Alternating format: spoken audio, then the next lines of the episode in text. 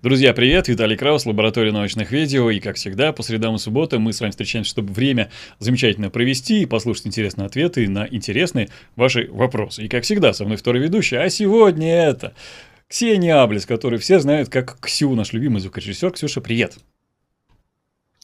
Привет, Виталий, привет, друзья! И я сейчас готова представить нашего гостя сегодняшнего. И это научный сотрудник Астрокосмического центра физического института Академии наук, автор канала «Улица Шкловского» и двукратный финалист конкурса «Хрустальный пингвин и Питек» Вячеслав Авдеев. Слава, привет!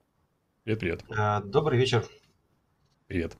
Так, а, по традиции, перед тем, как вопросы задавать, э, вначале мы некоторые объявления э, выдаем. Вот вам первое. Спасибо за то, что вы смотрите, и нажмите, пожалуйста, на лайк. Вам не сложно, как говорится, а мне приятно. Но если вы подпишетесь на канал, это тоже замечательно, это поможет его продвижению. Ну, а если после того, как стрим закончился, собственно, видео, эта трансляция стала видео, то вы можете какой-нибудь комментарий написать в поддержку. Это тоже очень хорошо. Если данный конкретный стрим желаете поддержать, вы можете использовать суперчат, если в вашей стране он работает. Ну, и если нет, то есть ссылка, которая закрепит чата данной трансляции. Вопросы, которые к нам таким образом приходят, мы задаем в самую первую очередь, равно как и вопросы из LabRed. LabRed — это закры- закрытая платформа в Telegram э, по подписочной системе, равно как Boosty спонсор Patreon, в которой есть какие-то эксклюзивы интересные, и можно, например, послушать следующую главу э, «Темного леса», я продолжаю читать Люцисиня. Э, Люцисиня, он же Люцисинь, да, он Люцисинь.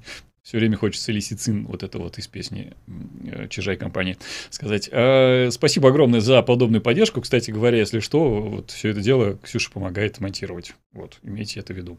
А, ну и, опять же, за спонсор Boosty Patreon, я об этом сказал, площадки, которые э, также можно использовать для того, чтобы нас на регулярной основе поддерживать. Спасибо вам огромное за любую, э, абсолютно любую поддержку.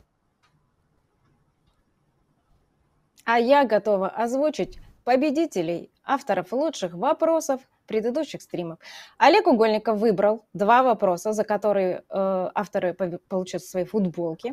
Э, это Седых Анастасия за вопрос, предположим, что открыли экзопланету Красного Карлика с нужным составом атмосферы, какого цвета на ней будет небо. И Макс Кондрал, то есть при расширении Вселенной сила гравитации сильнее в центре Вселенной, и еще Максим Лебедев тоже выбрал авторов лучших вопросов. Это Наталья Степанова за вопрос «Скажите, как быстро людям становятся известны те или иные находки, места и предметы, и чем чревато сокрытие от общественности, особенно от власти Египта, новых артефактов?»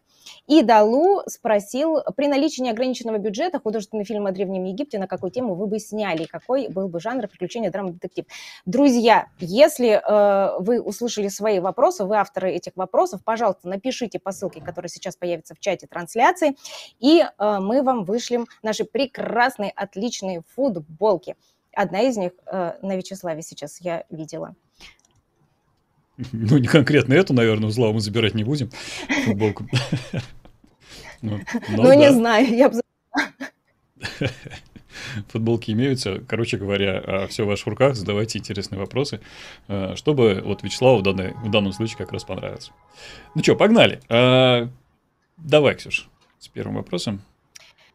Э, первый вопрос задает Алекс Грибакин 2549. Никогда не думал о телескопах, как о лазерных турелях против инопланетян. Спасибо за оговорку. Вопрос. Так как основной для поражения выделен атом натрия, является ли основа жизни инопланетян на натрии вместо углерода? Либо это удар по их топливным узлам, уничтожение их топливных цистерн? О, да, Даже не знаю, кто ответить. Э, то есть э, не так давно, насколько помню, как раз в лаборатории научных видео был э, такой же постскриптум, где Михаил Никитин как раз рассказывал о основах, о веществах, которые могут, как бы, или как раз наоборот не могут быть в качестве основы для да, вот я ссылочку вот поставлю, чтобы, чтобы можно было по ней перейти на стрим с Никитиным. Извини, давай. Ну да, какой-то альтернативной биохимии, поэтому, в общем, натрия в этом списке точно не было, поэтому, наверное, э, можно немножко расслабиться. А если говорить серьезно, то есть почему выбран атом натрия? Ну просто при таки, на такой высоте, при таких частотах э, его удобно возбудить, чтобы он как раз вот именно светился там как искусственная звезда, по которой потом и можно калибровать уже оптику, а, адаптивную оптику для телескопов, чтобы она могла подстраиваться. Поэтому просто по соображениям удобства. Вот. Ну, вот, как-то так. Это я серьезно ответил. Я, конечно, мог бы хохмить, что мы, да, сбиваем всех и весь натрий во Вселенную уничтожим, но, наверное, делать так не буду. Ладно, дальше. И Спасибо. следующий вопрос о mixification. Э, Интересно, какие частоты у радиотелескопов и можно ли делать мультичастотные телескопы? Так, а, насчет э, част- частоты радиотелескопов, это, собственно, радиодиапазон, да, то есть это от, э, давайте так, аккуратненько скажем, от э, сантиметровых волн до метровых и там десятки метров. Дальше там больше 10-20 метров у нас ионосфера Земли уже волны не пропускает, поэтому, в принципе, если когда-нибудь мы сможем в космосе развертывать или на Луне большие телескопы, то там, возможно, мы сможем увидеть Вселенную в том диапазоне длин волн больше 10 метров, да, который недоступен для наблюдений с Земли. Лучше всего подходит обратная сторона Луны, но об этом, кстати, я говорил. Вот. То, что меньше сантиметра, то есть это миллиметровые, субмиллиметровые волны, это так называемый терагерцовый диапазон. То есть это, в принципе, тоже можно назвать радиотелескопом, но там есть свои особенности, как эти телескопы вообще устроены. Например, нужно очень очень-очень хорошо отполировать зеркало такого телескопа, ну, антенну, да, или зеркало, это уже скорее зеркало. А, и во-вторых, то есть такой телескоп абы где не поставишь. Для них выбирают особые условия, либо там вершины гор, либо очень какие-то сухие места. И во всем мире, ну, не так-то много, наверное, стран, которые могут себе позволить иметь э, субмиллиметровую э, миллиметровую обсерваторию. Ну, самое известное это обсерватория Алма, которая находится в пустыне Атакама, там на высоте более 4000 метров, в одном из самых сухих мест вообще на нашей планете. Вот, если говорить про мультичастотные телескопы, да, это вполне возможно, потому что а, на телескопе может стоять несколько детекторов на радиотелескопе. А, один там, допустим, там сантиметровый, другой там 5 сантиметров, там 10, 20 и так далее. И телескоп может наблюдать а, в нескольких э, длинных волн, почему нет. Спасибо. И следующий вопрос задает, а, между прочим, постоянный зритель Игорь, Игорь, Игорь Казначеев. А, Он спрашивает, вернее, не спрашивает, а утверждает. Такое ощущение, причем не первый раз, что не хватает одной категории в разделе «Вредные оппоненты», конкретно продвинутый подготовившийся тролль. Я, честно говоря, не помню, Слав, что там было у тебя с вредным оппонентом, А, расскажи. Нет, ну там, собственно, мы с Дмитрием Селезневым с канала DS Astra спорили на тему того, э, как воинствующее меньшинство местных жителей может э, помешать э, строительству или как-то нормальному функционированию обсерваторий. Вот. Но дело в том, что, скажем так, обычно все-таки обсерватории ставятся там, где не так много людей живет, и они никому не мешают. Гавайи тут скорее исключение, исключение очень неприятное, и я напомню, что там где-то лет, наверное, 10 назад начались активные протесты местных жителей против строительства нового 30-метрового телескопа вот следующего поколения оптического. Они это мотивировали тем, что а, вулкан Мауна-Ке– это священная гора, и э, ничего там строить нельзя, на ней можно только молиться, поститься и там как бы всякое такое. А, естественно, в основном жители Гавайев за строительство обсерватории, потому что, ну, казалось бы, лишние деньги, лишние рабочие места, плюс там программа есть вот этого обсерватории как-то работать с местными жителями, с детьми. Ну, казалось бы, сплошные плюсы. Но как бы те, кто за, они особо не выступают как никак. Ну, за и за. А те, кто против, они перекрывают дороги, а к ним там приезжают попротестовать известные голливудские актеры, типа там Джейсон Мамоа, Стэттем, по-моему, или кто, нет, не кто-то, кто-то еще там приезжал. А, вот, и получается, что вот их голос против слышен, а голоса за нет. И это проблема, которая тянется уже довольно давно. Строительство телескопа никак не могут начать, и даже есть а, проект переноса строительства с Гавайев на Канары. Канары это тоже архипелаг в северном полушарии, а это было ключевое условие для обсерватории, что она должна быть в северном полушарии, потому что в южном, э, в южном есть те же самые Чили, где много разных обсерваторий, там будет стоять телескоп еще более крупного размера и Extreme или Large телескоп, почти 40-метровый, там 39 с хвостиком метров будет диаметр. И вот, казалось бы, для того, чтобы покрыть все небо, нужно и в северном полушарии такой телескоп поставить. И вот если протесты все-таки будут продолжаться, то, возможно, телескоп переедет с территории США в Испанию, то есть на Канарские острова. Ну, что тоже неплохо. Наверное, это был э, Дуэйн Скала Джонсон. Он вроде бы как да, говорит, что он родом оттуда, да, после Мамова он в голову приходит, по крайней мере. Так, Анкл Паша а, с вопросом 2718, 2718, это полное имя Анкл Паша. Здравствуйте, у меня вопрос. Какого размера матрица на Хабле? В интернете не нашел. Дело в том, что те, кто спрашивает, почему Хаббл не направить на Землю, дабы доказать ее шарообразность, не понимают, что телескоп захватит лишь небольшой кусок поверхности. А, ну, начнем с того, что у нас есть куча космических телескопов, которые смотрят на Землю, они для этого и заточены. Это разные спутники дистанционного зондирования, всякие спутники-шпионы а, и много-много-много чего есть. Но всех интересует один из немногих инструментов, который на Землю поворачивать не нужно. Я думаю, скоро к нему присоединится Джеймс Веб, э, который тоже на Землю физически невозможно повернуть, но тем не менее. А, насчет матриц э, Хаббла, матрицы Хаббла, я объясню, почему вы не могли найти информацию, потому что как бы у Хаббла нету матрицы.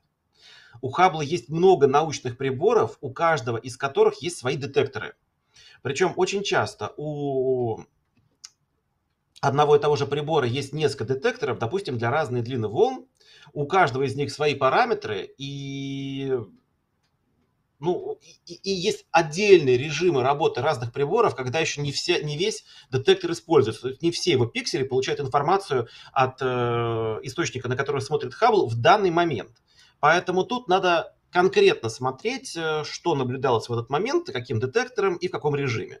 Но если вот говорить про самую, наверное, известную камеру Хаббла, с которой сейчас вот куча снимков э, публикуется, да, это вот э, камера третья версия, то там, по-моему, так, там ультрафиолет и оптика, там как раз, по-моему, две матрицы размером где-то 2048 на 4096 пикселей, и отдельно там есть еще инфракрасный детектор, у которого 1024 на 1024. Вот, соответственно, в разных режимах разные участки этих матриц работают. Есть другие детекторы, у них там э, другие матрицы. В общем, как бы информации такой вот нет, потому что Хаббл, в нем много детекторов. Если бы это был ну, я не знаю, какой-то такой любительский телескоп, к которому приделали фотоаппарат, у него одна матрица, ее параметры мы сразу скажем. Но здесь не так, здесь устройство посложнее. Вот. Такое бывает, да, с научными приборами. Они чуть-чуть сложнее, чем бинокль. Спасибо. Магнета АБВ спрашивает, тогда зачем они нам показывают Землю в виде шара, если невозможно захватить весь объект в объектив?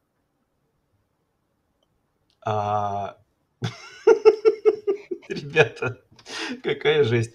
То есть, опять же, я помню, что я же на этом выступлении и как бы рассказывал, что Хаббл мы на Землю не поворачиваем, но у нас есть куча других инструментов, которые на Землю смотрят и, и, захватят Землю целиком, и можно ее посмотреть и с этих спутников. Землю прекрасно видят марсоходы, которые по Марсу катаются, и можно посмотреть кадры с Земли, Луны, с марсохода Curiosity, с марсохода Perseverance, там, и много-много откуда. Пожалуйста, смотрите, вот она Земля. Э, вот. А Хаббл Землю всю захватить не может, он ее не захватывает и не смотрит на нее, только смотрел одно время, когда ему нужно было, грубо говоря, калибровать э, более старую версию научного прибора. Вот и все. Просто так ты от матрицы не отделаешься. Но одним глазком на землю все равно же можно посматривать. Ну что вы начинаете? Давайте. Можно. С МКС в, в, в прямом режиме идет прямая трансляция. На Землю можно смотреть 24 на 7. Честно, ребят, зайдите на сайт НАСА, посмотрите оттуда на Землю. Замечательно, прям стрим из космоса. Да это фейк. Ну, это же совсем нашего, другое. Вы не понимаете. Павел Зирк Павел Сирк 8815 спрашивает, а какие характеристики ПЗС матриц на Хаббл и э, JWT, размер и число пикселей? Ну, частично, я так понимаю, ответили, но вдруг есть что добавить. Да, это GVST, значит, это телескоп Джеймса Веба. Значит, теперь уже Хаббла одного мало, мы хотим узнать, какие, значит, э, матри...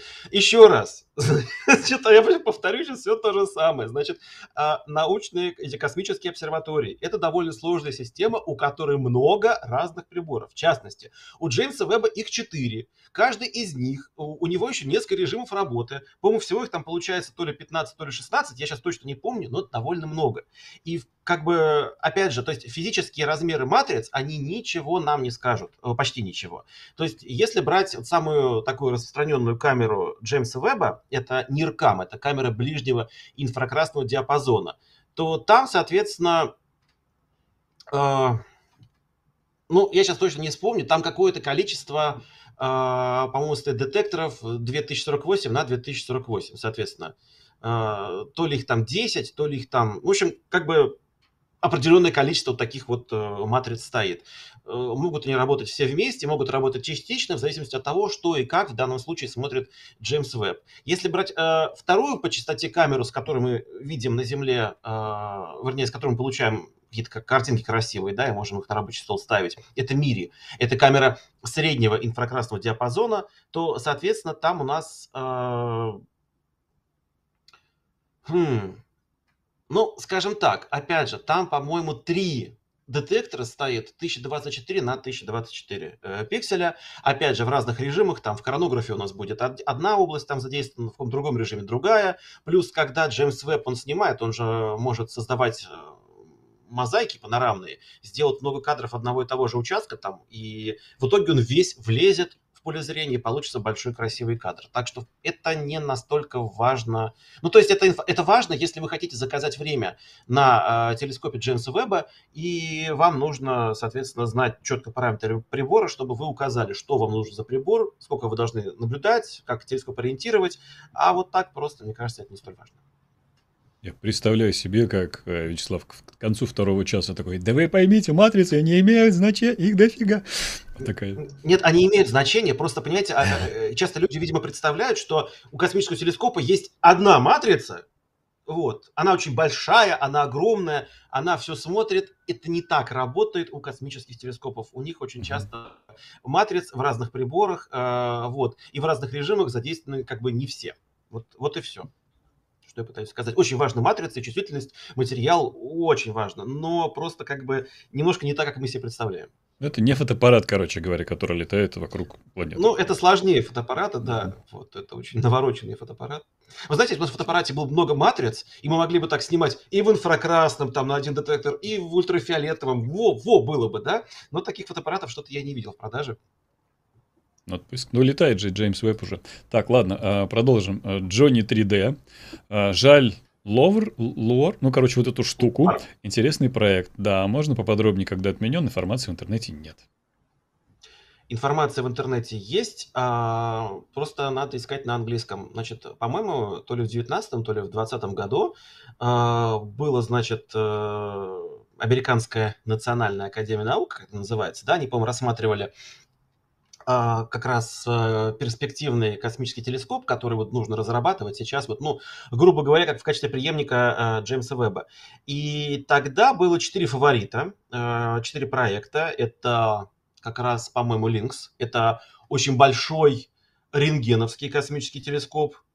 Таких больших мы никогда не делали. Понятно, что там была бы колоссальная чувствительность, колоссальная, колоссальная зоркость, отличный был бы инструмент. Это был, по-моему, какой-то инфракрасный инструмент, то ли Origin, то ли, вот не помню, что у них там было в этом списке. Э, тоже большой инфракрасный инструмент. Э, был проект Habex, это, ну, тоже такой инструмент ближнего инфракрасного диапазона, размером примерно чуть поменьше Джеймса Веба, по-моему, 4 метра, но у него вместе с ним в комплекте шел раскладывающийся, раскладывающийся в космосе зонтик.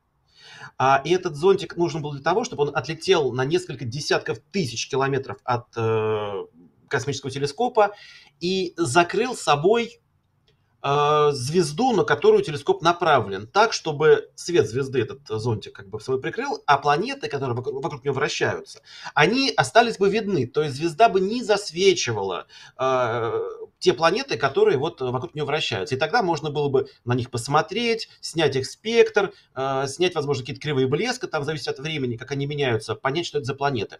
Вот был такой инструмент. И был Лувар. Лувар это такой Хаббл на максималках. Там было два варианта проекта, 8-метровый и 15-метровый, если не ошибаюсь. В общем, это телескоп, э, который работает в видеодиапазоне, но захватывает ближний инфракрасный и ближний ультрафиолетовый, то есть почти как Хаббл. Здоровенная вот такая огромная конструкция, дорогая, но технически проще, чем Джеймс Веб. Она больше, но не такая сложная. И да, рассматривали потом, в общем, как бы сказали, ребята, у вас очень классные проекты, они шикарные, они прорывные, но денег на них мы не дадим. Поэтому давайте так, давайте вы вот подумайте и скомпонуйте нам вот новый телескоп будущего, такой, чтобы он был размером не сильно больше Джеймса Веба и вот этот зонтик ваш туда давайте, как бы он ничего не весит, закинем. И, в общем, видимо, сейчас, в ближайшее время, будет какой-нибудь анонс, э, ну, в ближайшие годы, нового космического телескопа, который будет на смену Джеймса Веба, и это будет уже вот что-то похожее на Хаббикс. Скорее, только такой немножко как бы от бабушки вернувшийся, немножко разжиревший. То есть это будет большой инструмент, скорее всего, работающий в ближнем инфракрасном диапазоне, у которого будет зонтик размером, ну, где-то с Джеймс Веб, да, и он будет искать и, и изучать свойства уже конкретных экзопланет и условия на них. Вот что это будет. Ну, просто поищите Лувар, где-то будет информация о том, что э, скорее всего, отменили. Они, может, будут искать какое-то еще финансирование, но, в общем, там денег нужно много. Возможности, мне кажется, у них пока нет, поэтому можно говорить, что на ближайшие лет 10 Лувар, наверное, отменен. Там посмотрим. Спасибо. Так, следующий вопрос задает э, Тармо 9010. Можно ли поймать свет, который обогнул черную дыру? Можно ли сделать телескоп, который посмотрит на черную дыру на Андромеде и получит фотографии Млечного Пути? Можно поймать свет, это абсолютно точно. И есть довольно много работ, а, которые как раз это моделируют. Дело в том, что э, вокруг черной дыры есть область, где фотоны движутся по орбитам, и в зависимости от каждого оборота вокруг черной дыры, вот в этом месте будет формироваться кольцо, так называемые фотонные кольца. И вокруг черной дыры, э, вот этого главного кольца, вот помните, наверное, изображение, которое нам телескоп горизонт событий показывал и для дыры в М87, и для дыры вот в нашей галактике, это главное кольцо, да. А есть кольца поменьше, они, конечно, не видны на этих снимках, там не хватает ни чувствительности, ни разрешения. Но принципе, эти кольца можно детектировать на телескопах э, будущего поколения. Конечно же, это будут интерферометры наземно-космические или космическо-космические, эм, космос-космос их называют. И там есть возможность обнаружить эти самые фотонные кольца. Это очень важные наблюдения, потому что именно они дадут нам информацию о метрике пространства в непосредственных окрестностях вот э, вращающихся черных дыр. Если мы хотим изучать новую физику, то, скорее всего, нам нужно изучать эти фотонные кольца. Они очень хитрые, то есть, например, они каждая слабее предыдущего чуть ли там не на порядок с чем-то, то есть они очень быстро затухают.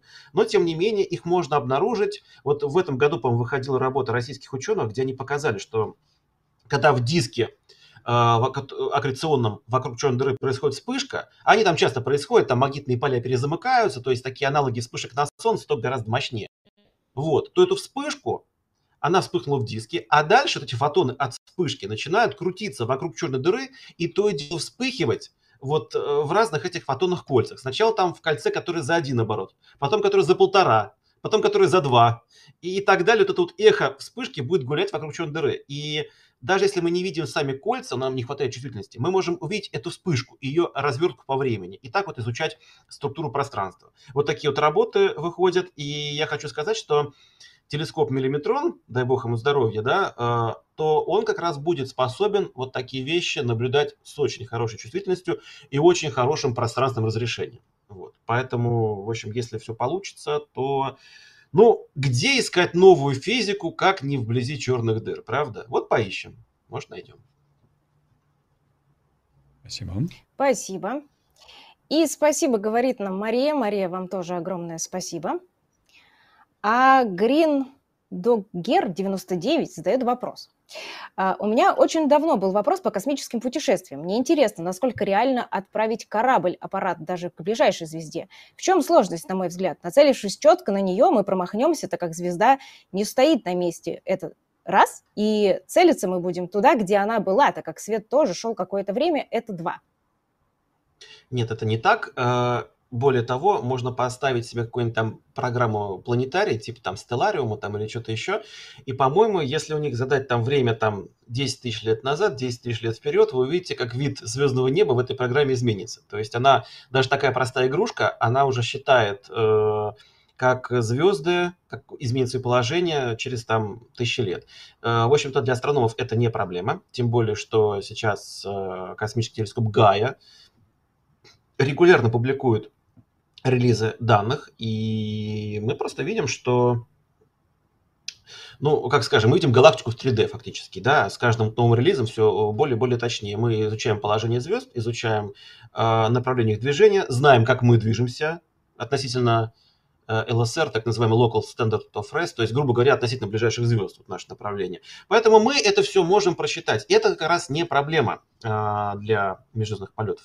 А проблема, наверное, главная для нас сейчас, это формула Циолковского, знаменитая, где, которая показывает э, превращение скорости космического аппарата э, в зависимости от скорости истечения вещества и массы этого вещества, которое мы, грубо говоря, выбросили. И если посчитать, вот э, сколько вре... Э, какое количество вещества понадобится, чтобы ускорить ракету, э, которая выбрасывает, ну, примерно с такой же скоростью, как современные ракеты, выхлоп, да, чтобы ее ускорить до таких нормальных скоростей, нам нужно потратить массы больше, чем масса Солнца, например. Вот что нам говорит формула Циолковского. Поэтому, по-хорошему говоря, нам нужны какие-то либо новые более быстрые аппараты, да, которые при этом могут работать э, сотни лет э, в космосе и как-то потом э, нормально в это место прилететь.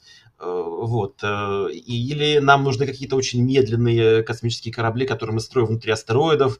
Но, опять же, как бы кто в них отправится, как он будет выживать все это время. Это очень много вопросов.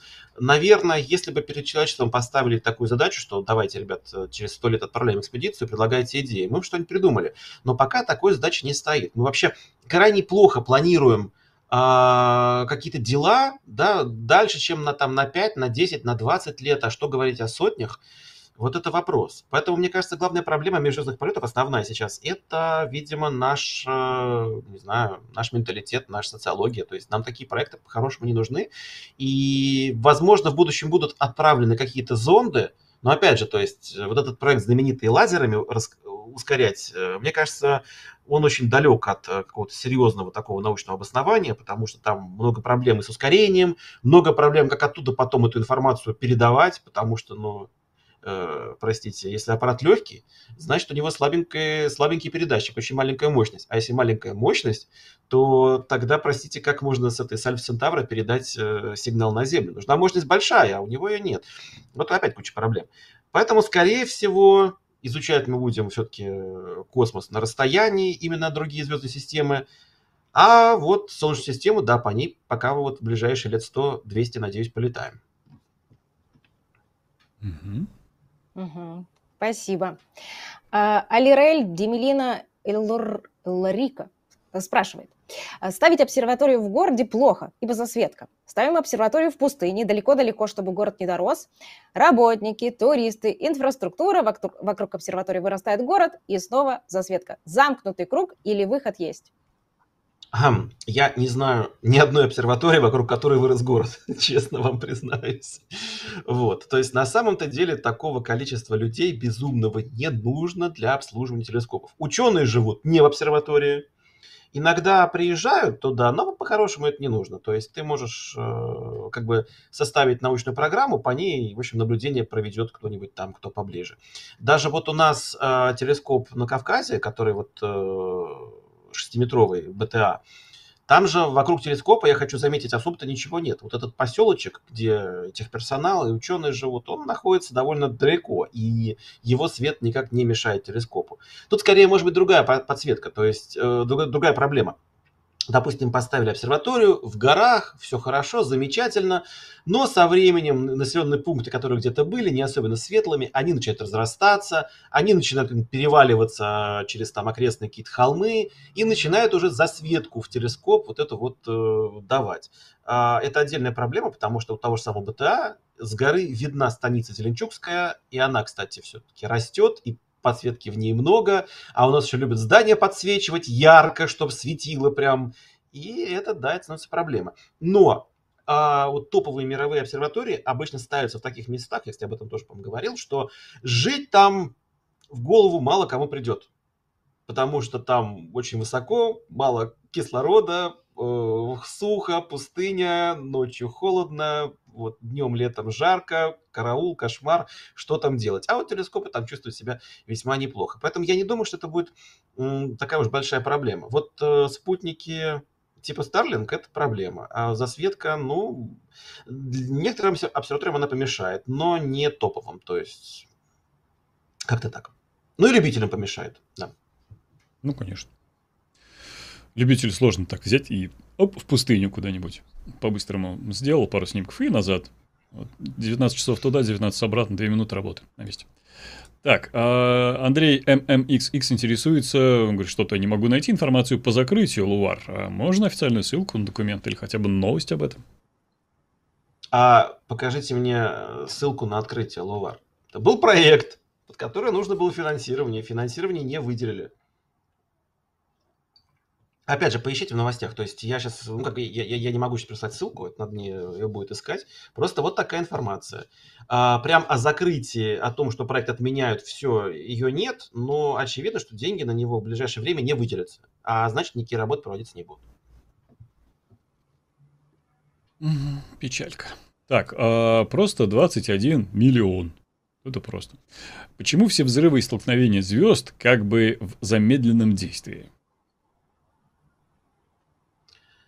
Ничего себе. Визуализация, вот, наверное, имеется в виду все-таки. Вспоминаю, ну, я вспоминаю а, вот эти сигналы, которые приходили от слияния черных дыр или нейтронных звезд, да, когда там вот сигнал 2 секунды, две черные дыры, там массы там 30 солн- солнечных, там и там какой-нибудь, там, не знаю, там 20 с чем-то, так, и все.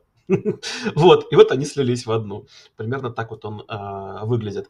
А когда мы говорим о взрывах звезд, ну да, то есть нужно понимать, что у нас звезда довольно большой объект, и возмущения э, в веществе распространяются не мгновенно, а, как минимум там есть какая-то скорость звука, да, которая эти возмущения будет передавать.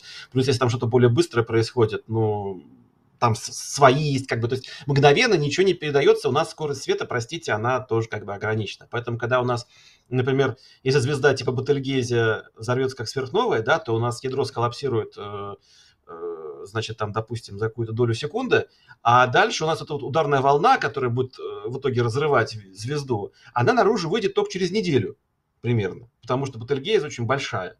И вот получается, а дальше это все будет светиться еще месяцами, потому что там значит, вещество разлетается, остывает, потом начинает радиоактивный распад это все подсвечивать, и как бы все это длится довольно долго. Ну вот большие объекты, они э, довольно как бы скажем так, они не могут мгновенно с ними что-то случиться. На это нужно какое-то время потратить. Спасибо. Спасибо. Степан Толовский спрашивает. Хаббл можно просто отбуксировать на более высокую орбиту, где нет помех от спутников? Может, на орбиту вокруг Луны перетащить? Ага, кстати, очень э, э, ценное предложение. Его Илон Маск озвучил года, по-моему, полтора-два назад, что, говорит, а вот, может, мы подумаем и как-нибудь Хаббл отбуксируем. Вообще, зачем Хаббл буксировать? Тут дело не в спутниках, которые ему мешают, черт бы с ними. Проблема в другом, что Хаббл все-таки вращается на низкой околоземной орбите, там, где атмосфера э, все-таки оказывает действие на космические аппараты, потихонечку, потихонечку понижая их орбиту. Они как бы трутся а, а воздух там и немножко как бы энергию теряют. Вот. Э, когда были шаттлы, они при каждом вот экспедиции к Хаблу, они его поднимали наверх. С МКС такая же проблема, но там вот наши, собственно, грузовики космические ее тоже наверх могут э, поднять, а, российские. В данном случае с Хаблом сейчас к нему никто не летает, больше экспедиций нет, шаттлов нет, и да, вот американские спутники-шпионы, у них есть свои двигатели, они могут на них э, как бы менять э, высоту, а у Хаббла двигателей тоже нет. Он такой вот, к сожалению, у него все свободное пространство там занято научными приборами. Поэтому один из вариантов, вот и Маск вроде бы обещал что-то подумать, может быть, сделает, поднять Хаббл повыше. Но проблема-то не просто в высоте Хаббла. Дело в том, что мы-то его поднимем повыше, но без техобслуживания рано или поздно техника, она ломается. А сейчас у человечества нету космического корабля, который мог бы пристыковаться к Хабблу, довести туда людей, довести запчасти, чтобы там что-то заменить и починить. Поэтому да, Хаббл поднять можно, но если вдруг внезапно с ним будет какая-то проблема, то уже ничего мы сделать не сможем, мы этот э, космический телескоп потеряем. А насчет Луны тут возникает другая проблема. Мы, ну, это, конечно, не знаю, почему на Луна, видимо, просто как бы как можно дальше, но проблема возникает в том, что чем дальше мы находимся от Земли, тем, э, скажем так, дольше мы будем передавать информацию. Э, вот. А Хаббл, он все-таки сбрасывает довольно большой объем научной информации. Если мы его без модернизации просто закинем к Луне, то, в общем-то, он будет, мне кажется, гораздо дольше передавать нам эти данные, которые он снимал вместо того, чтобы, собственно, снимать. Вот такая проблема. Спасибо. Магнета АБВ продолжает спрашивать. По поводу съемки Земли так и не ответили. Одна вода. Типа туманности за много световых лет снимать они могут, а модуль лунный, увы, никак. Угу. Кстати, Что это, мне казалось, я все... в кружечке? Воды, небось, понанесли? Воды, да, воды много. Та самая вода и есть. Выжатая, лекция, да. Да, значит, на самом деле, я вроде бы это объяснил, но, возможно, не совсем как бы понятно получилось. Давайте повторю. А, то есть расстояние объекта, который мы снимаем, оно тут в принципе ни при чем. Ну, давайте так, вот, э, не знаю, вот есть какая-нибудь гора, она большая, да, на ней домик. Вот на большом расстоянии мы этот домик, конечно, не увидим, вблизи увидеть можем. А, вот, при этом как бы, не знаю, нет, это плохой пример. Ну, короче, разрешение Хаббла вот на расстоянии Луны э, это где-то, если мы смотрим в оптическом диапазоне, это где-то 100-150 метров, да, 200. Э, вот. Если мы смотрим в ультрафиолетовом, это самый короткий диапазон, которым Хаббл может наблюдать, это, ну, где-то метров там 60. То есть у нас что получается? Чем короче длина волны, тем теоретически более зорким может быть инструмент. То есть, ну, 60 метров. Вот. И есть э, следы там людей, это сантиметров 30, наверное, да, там следы этих аппаратов, которые сели, ну, метра два на два, допустим. То есть разрешения Хабблу не хватает. Когда мы смотрим далекие объекты, они далеко, но они большие. То есть, например, галактика Туманность Андромеды на небе, она, вот можете поискать просто, где она в сравнении с Луной, с полной. И увидеть, сколько лун поместится вот на эту фотографию галактики Андромеды. И Хаблу, чтобы ее снять э, на одном кадре, он делал кучу, кучу, кучу, кучу, кучу снимков разных ее участков, а потом сложили все это в огромную мозаику. Так получилась Андромеда. У нас, да, есть маленькие туманности с очень небольшими угловыми размерами, но есть туманные объекты на небе, которые э, э, в угловых размерах несколько раз больше Луны, опять же. И они большие, и мы их как бы снимаем. Поэтому тут все дело именно в том, что просто размеры следов посещения Луны астронавтами, они сильно меньше, чем возможности Хаббла. Но есть же космические аппараты, причем как бы и у США, и у Китая, и у Индии, которые сканируют Луну, э, снимают ее, и, в принципе, места посадки сняты, и все там нормально, все там есть. То есть проблем никаких, опять же, нет, если мы хотим на это посмотреть. Вот, если мы хотим именно Хаббл, ну, почему мы хотим именно что-то сделать инструментом, который на это не, при, не заточен, не приспособлен? Вот это странно. Возьмите другой инструмент. Это как, я не знаю, вам нужен что-нибудь отремонтировать, а есть только молоток, и вы говорите, почему я не могу отремонтировать молотком? Ну, вот как бы, может купить отвертку. Ну. Спасибо. Так, Даниил спрашивает. Вернее, как спрашивает, возмущается. Это все, конечно же, интересно, но нафига? Ответ интересно же ведь принимается только если за личные финансы. Какая разница, что находится за пределами одного светового года? Капец, Даниил, вы скучный. Ну, возможно, Данил очень переживает, куда уходит его налоги. Хотя, Может. почему он задает вопросы науки, когда у нас есть другие вещи, на которые тратятся да. куда Вячеслав, где на деньги порядке. Даниила? Вот где деньги Даниила, ну, Вячеслав, вот, признавай. Вот не знаю, Даниил, где ваши деньги? Я думаю, что в науке их как минимум в общем, меньше одного процента из того, что вы платите. А, на самом деле, а, на самом деле, я опять же, мне кажется, на этот вопрос отвечал уже там, когда вопросы были после лекции, а похожий был. То есть ответов тут несколько. Наверное, вот ответ, как вот я говорю, ответ для чиновника, да, то есть когда люди спрашивают, какой нам профит от этого, что исследование космоса это как? Это лаборатория для бедных. То есть мы смотрим на какие-то явления, которые происходят, как будто бы мы такие промышленные шпионы смотрим за каким-то таким вот крутым навороченным э, концерном, который что-то делает, а мы хотим понять, ага, что это он делает, и можно ли это как-то у нас реализовать. То есть мы подсматриваем за Вселенной, э, посматриваем за теми условиями, в которых это все реализуется, которые пока на Земле сложно реализуемы, да, какие-нибудь там мощные магнитные поля, очень там высокий вакуум, или наоборот очень плотная э, среда какая-то космическая. Поэтому, ну, э, ну, скажем так, вот э, это один из вариантов, да, космос, лаборатория для бедных.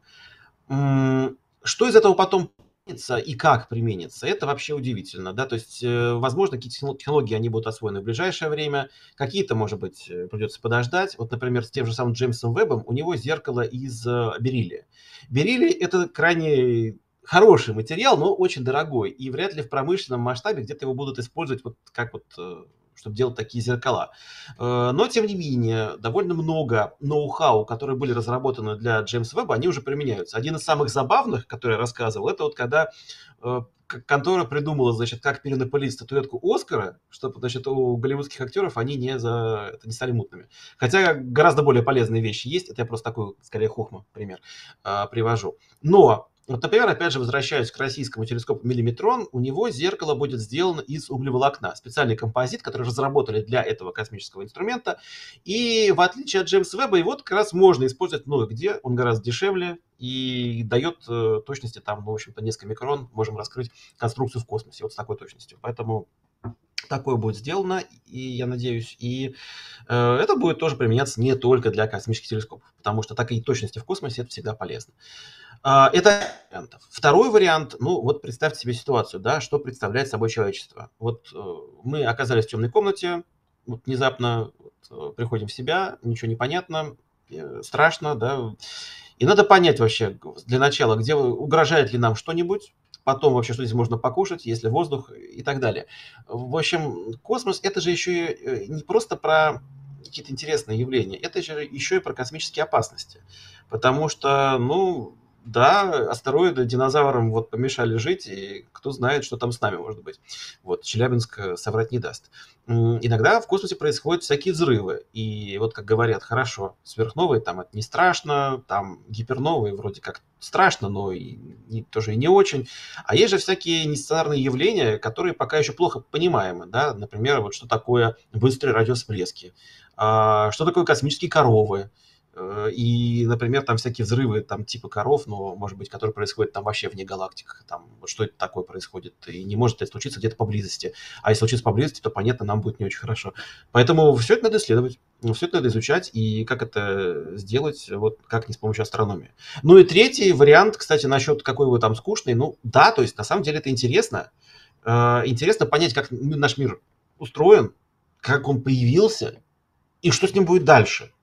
Вот, э, как бы, если, например, там другие, да, разумные ребята, кроме нас, или мы, нам там один повезло, или нет, все надо в этом разбираться. Для этого тоже нужна астрономия. И опять же, то есть, возвращаясь к э, деньгам на науку, на науку тратится мизер. Посмотрите, там, не знаю, сколько занимает какой-нибудь оборонный бюджет, сколько занимает там какие-то научные это. Особенно фундаментальная наука. Ну, это прям копейки. И тем не менее, это копейки дают нам огромное, э, скажем так, огромный набор знаний, которые можем использовать в настоящем и будущем. Да, и судя по новому бюджету, по-моему, на науку только сокращение. Причем довольно заметное. Ладно, давайте не будем о грустном, будем о прекрасном. Спасибо огромное Владиславе Харченко за то, что она поддерживает нас. Всяческий вопрос прилетел из Лаборет. Вячеслав, насколько я понимаю, раньше телескопы с незаполненной апертурой работали в основном в радиодиапазоне. А сейчас составные телескопы могут захватывать часть видимого диапазона. Какие технологические вызовы были решены, чтобы этого достичь? Так, ну смотрите, начнем все-таки с того, что в основном сейчас это все-таки используется именно в радио и миллиметровом. Вот даже субмиллиметр э, на межконтинентальных расстояниях, он не очень хорошо э, себя показал. То есть, э, насколько я знаю, телескоп «Горизонт событий», они же наблюдали на 1,2 миллиметра, а потом пытались уйти на 0,8 миллиметров, чтобы сделать изображение черной дыры более резкой, да, потому что чем меньше длина волны, тем более зоркая получается конструкция, тем меньше деталей сможем разглядеть. Так вот, у них, я так понимаю, не получилось, потому что очень уже сильные искажения в атмосфере и Видимо, просто не было таких хороших дней на всех инструментах, когда все они вместе могли понаблюдать и чтобы без искажений что-то увидеть, к сожалению.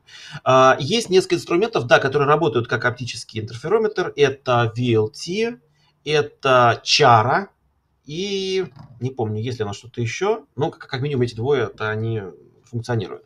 И на самом деле, во-первых, что здесь очень важно, это, конечно же, технология адаптивной оптики. Потому что если их не применять, и если не восстанавливать фазу сигнала, э, когда он проходит сквозь атмосферу, то она вот так вот вся переколбасится, и мы эти пики с разных инструментов никогда не совместим, никогда не построим эту виртуальную поверхность телескопа, чтобы она у нас не была искажена, и ничего не увидим, вот грубо говоря. Поэтому главное, наверное, здесь, что есть, это технология адаптивной оптики. А в будущем, в будущем, когда мы будем уже космические инструменты с незаполненной апертурой, где атмосфера нам не нужна, но тут что? Тут э, стандарт времени нужен хороший. Возможно, не водородный, а что-то более совершенное, какие-то более крутые атомные часы.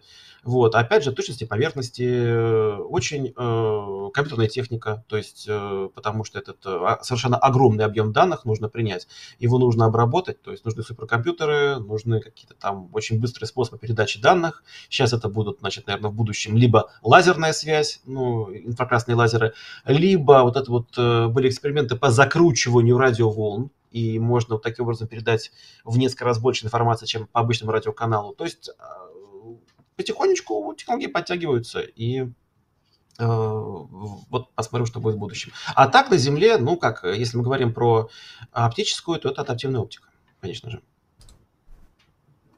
Спасибо. И следующий вопрос задает Михаил. Он нам прислал вопрос с поддержкой. Спасибо вам, Михаил, за это. Существуют ли красные карлики, которые образовались путем слияния коричневых? Если да, то какие у них особенности и как это можно отследить? Ага, ну, это как обычно, да, если знаешь ответ, э, говоришь хороший вопрос, если не знаешь, говоришь интересный, интересный. вопрос. Так вот, интересный вопрос. Вопрос интересный. Давайте вот так вот пофантазируем, что, допустим, у нас есть э, два коричневых карлика, так, бурых карлика, да, как ее, на пределе. И вот они постепенно-постепенно сливаются. И да, вещество э, в итоге, когда перетечет, когда они сольются в один, скорее всего, у нас э, в ядре загорятся термоядерные реакции, и эта температура поднимется, будет светиться как такая звездочка. Как мы это поймем? Я думаю так, что если это событие было недавно, если событие было недавно, то звезды, они же не лоб в лоб сталкиваются. Это крайне редкое событие. Они вращаются одна вокруг другой, постепенно теряют скорость, сближаются и в итоге так вот превращаются в такую большую как бы арахис, да, там. При этом они часто выбрасывают вещество. То есть часть вещества, оно падает не на соседа, оно вылетает снаружи, и поэтому такие вот звезды в процессе слияния будут окружены оболочками, скорее всего, будут светиться в инфракрасном диапазоне, еще там каких-то. То есть мы вот увидим по такой необычной туманности, что там что-то такое происходит. Ну, а если это случилось спустя, там, не знаю, миллионы, десятки, сотни миллионов лет, то, скорее всего, ну, нет, увидим, вот у нас красный карлик. Э, что в нем необычного? Вещество красного карлика перемешивается, а если взять химический состав, что у нас красный карлик, что у нас бурый карлик. В принципе, водород, гелий, ну и всякие примеси. Ну и здесь то же самое.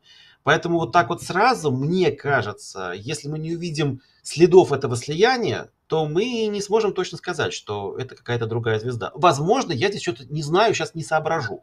Но вот мне кажется, это вот, вот так. Спасибо. Спасибо. И Владислава поддерживает стрим. Спасибо вам большое, Владислава. И задает вопрос. А, Вячеслав, в голосовании перед вашим выступлением был вариант телескопа в океане. Расскажите, пожалуйста, насколько это возможно? И какие это дало бы преимущества? Или это нецелесообразно? Спасибо. Так, э, телескоп в океане.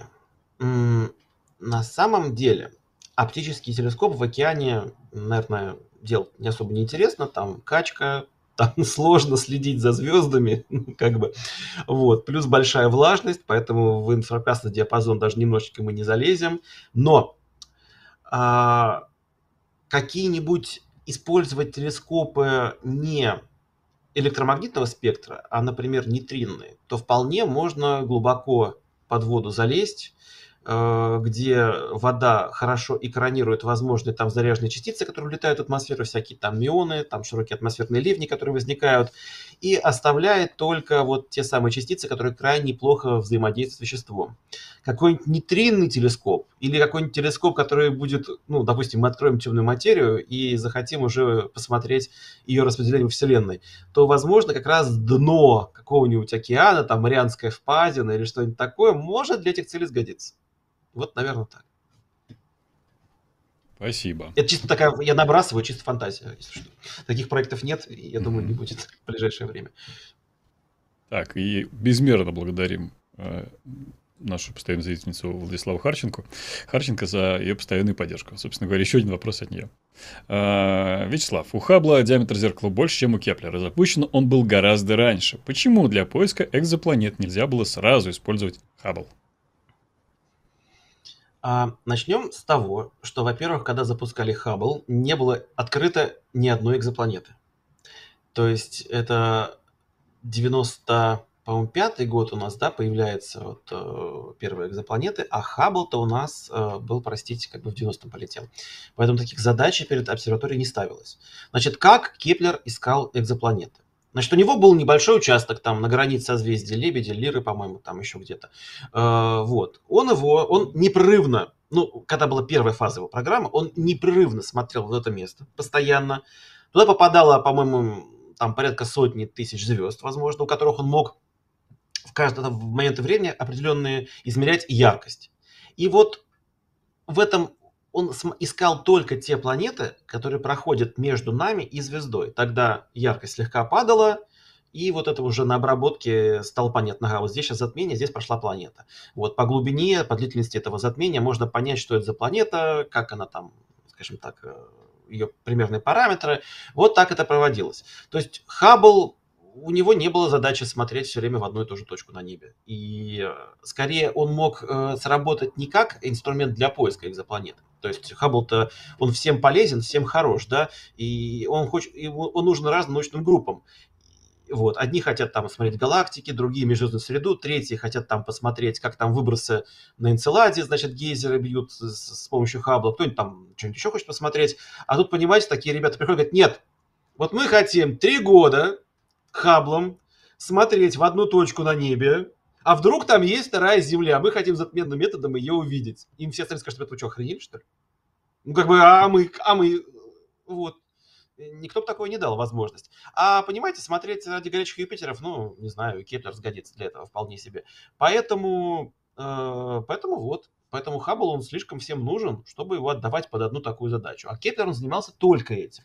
И вот только когда уже Кеплер не смог ориентироваться в один и тот же участок на небе, тогда он, да, стал вращаться, и вот началась программа К2, так называемая, когда он смотрел уже на разные участки, и в рамках К2 нашел много всего интересного, по-моему, звезда Табби знаменитая, это как раз К2 у Кеплера, но тем не менее, э, вот в основном изначально задача была смотреть в одну точку. Сейчас вот э, у Китая есть проект такого супер Кеплера, как они его так иногда сами в шутку называют, который будет смотреть туда же, куда и Кеплер, плюс еще захватит там в пять раз больше будет поле зрения, если не ошибаюсь, э, вот, другие участки. То есть они проверят данные Кеплера, насколько он там все точно посмотрел, где у Кеплера там ложные срабатывания, где настоящие, и заодно посмотрят что-то еще. Так что, в принципе, поиск экзопланет продолжается таким способом.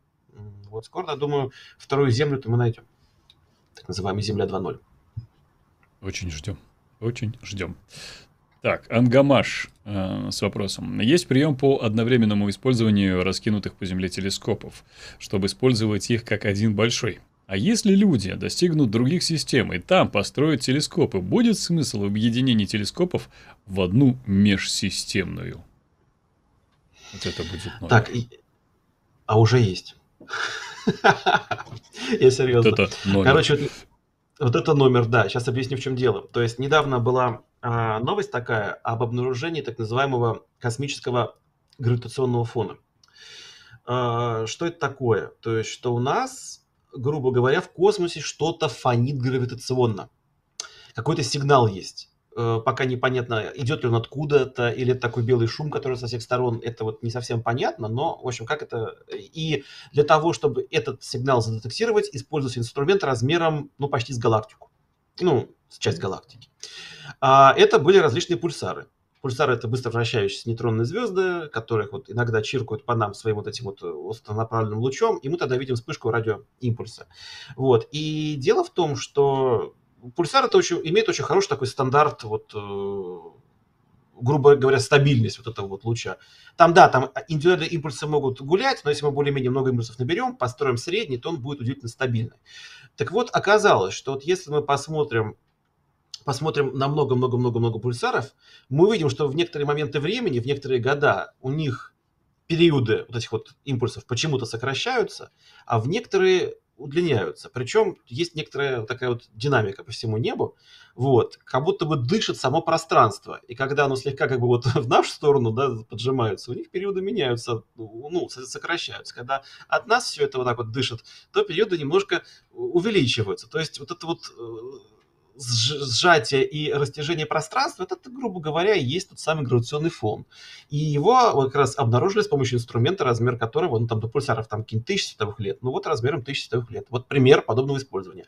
Пока там они, они для того, чтобы это обнаружить, использовали несколько обзоров этих пульсаров, сейчас, скорее всего, будет, э, там, по-моему, период вот этого вот сжатия, растяжения порядка 10 лет у них получилось. Ну, там, в секундах все, ну, переводя такие, по-моему, порядка 10 лет. То есть нужно понаблюдать еще хотя бы лет 10-20, чтобы более точно этот сигнал поймать и посмотреть, есть ли у него какое-нибудь направление. Или он с всех сторон приходит, вообще, что это может быть. То ли, может быть, где-то там на каком-то расстоянии две э, черные дыры вращаются вокруг друг друга сверхмассивные и вот фонят. А может быть, это просто такой шум во Вселенной гравитационный. Пока непонятно, но, тем не менее, вот с кучей пульсаров он уже есть, он работает. Пытается там что-то э, найти. Спасибо. А, Ксения Дмитрицелис, наша постоянная зрительница, поддерживает стрим и задает вопрос. Здравствуйте. Здравствуйте, Ксения, и спасибо за поддержку. А, по какому принципу распределяется время работы на больших телескопах? И любой ли институт может подать заявку? А, ну, вообще, в принципе, опять же, есть, э, как было с Джеймсом Вебом, да, то есть э, для начала это часть э, времени отдается научным группам, которые участвовали в разработке, в продумывании научной программы, они получают это время. А дальше, да, то есть есть конкурс, обычно подает научная группа, это не обязательно институт, это, скорее всего, объединение, и вот до недавнего времени такие объединения были, участвовали ребята даже из России, то есть это были международные такие консорциумы, которые вот э, говорят, мы хотим наблюдать там вещества в галактиках, э, э, области звездообразования, вот, значит, у нас там часть ребят из США, часть из Европы, вот есть Австралия, там какая-нибудь Корея, Россия, вот мы все, значит, это делаем. Э, как-то так, то есть есть комиссия, которая это рассматривает. По какому принципу? Ну, так, если у тебя хорошая заявка, вот тебе дают время. Если заявка, ну, как-то вот так ты себе ее описал, но вот если вот получится, да, то тебе вот, вот здесь тебя вставят по остаточному признаку. Если нет, то нет. А, вот. А если совсем плохо, то вот ты плохой мальчик, иди думай еще. Как-то так. Угу. Спасибо, Спасибо. большое. Единственная заявка, которую я подавал, вот, да, вот единственная заявка, которую я, ну, с, с другом мы подавали, нам присвоили такую, вот как раз, что, ну, так вот, вот, если время будет, мы вам дадим. Но это мы были на этом, на австралийские телескопы радио в свое время.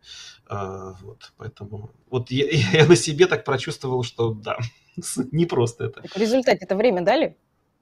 А это был совместный проект, э, значит, наш. Мы хотели объединить эти телескопы с радиоастроном и поискать одну вещь, э, связанную с космическими мазерами, но это было как раз рассчитано на 19-й, по-моему, год, и в начале 19 года радиоастрон э, приказал долго жить, и поэтому, в общем-то, это стало уже бессмысленно. Без него бы это не сработало.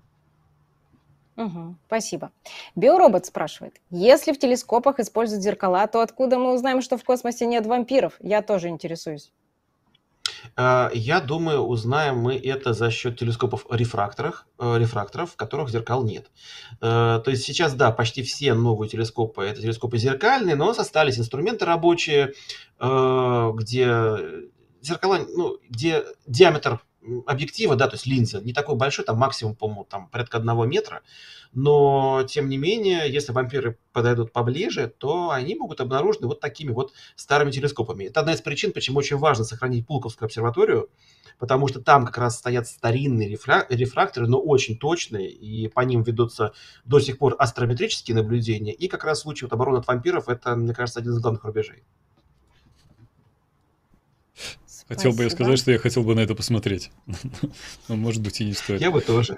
Ну, э, Так, друзья, два часа, два часа, пока еще только час мы работаем в эфире, и поэтому нужно сделать небольшую паузу на объявление. Благодарю всех, кто с нами прямо сейчас находится. Пожалуйста, нажмите на лайк, э, подпишитесь на канал, нажмите на колокольчик, выберите меню все, чтобы не пропустить ни один наш дальнейший стрим и вновь появляющиеся видео на наших каналах. Э, Ксюша совсем скоро расскажет, чего, в принципе, ожидать.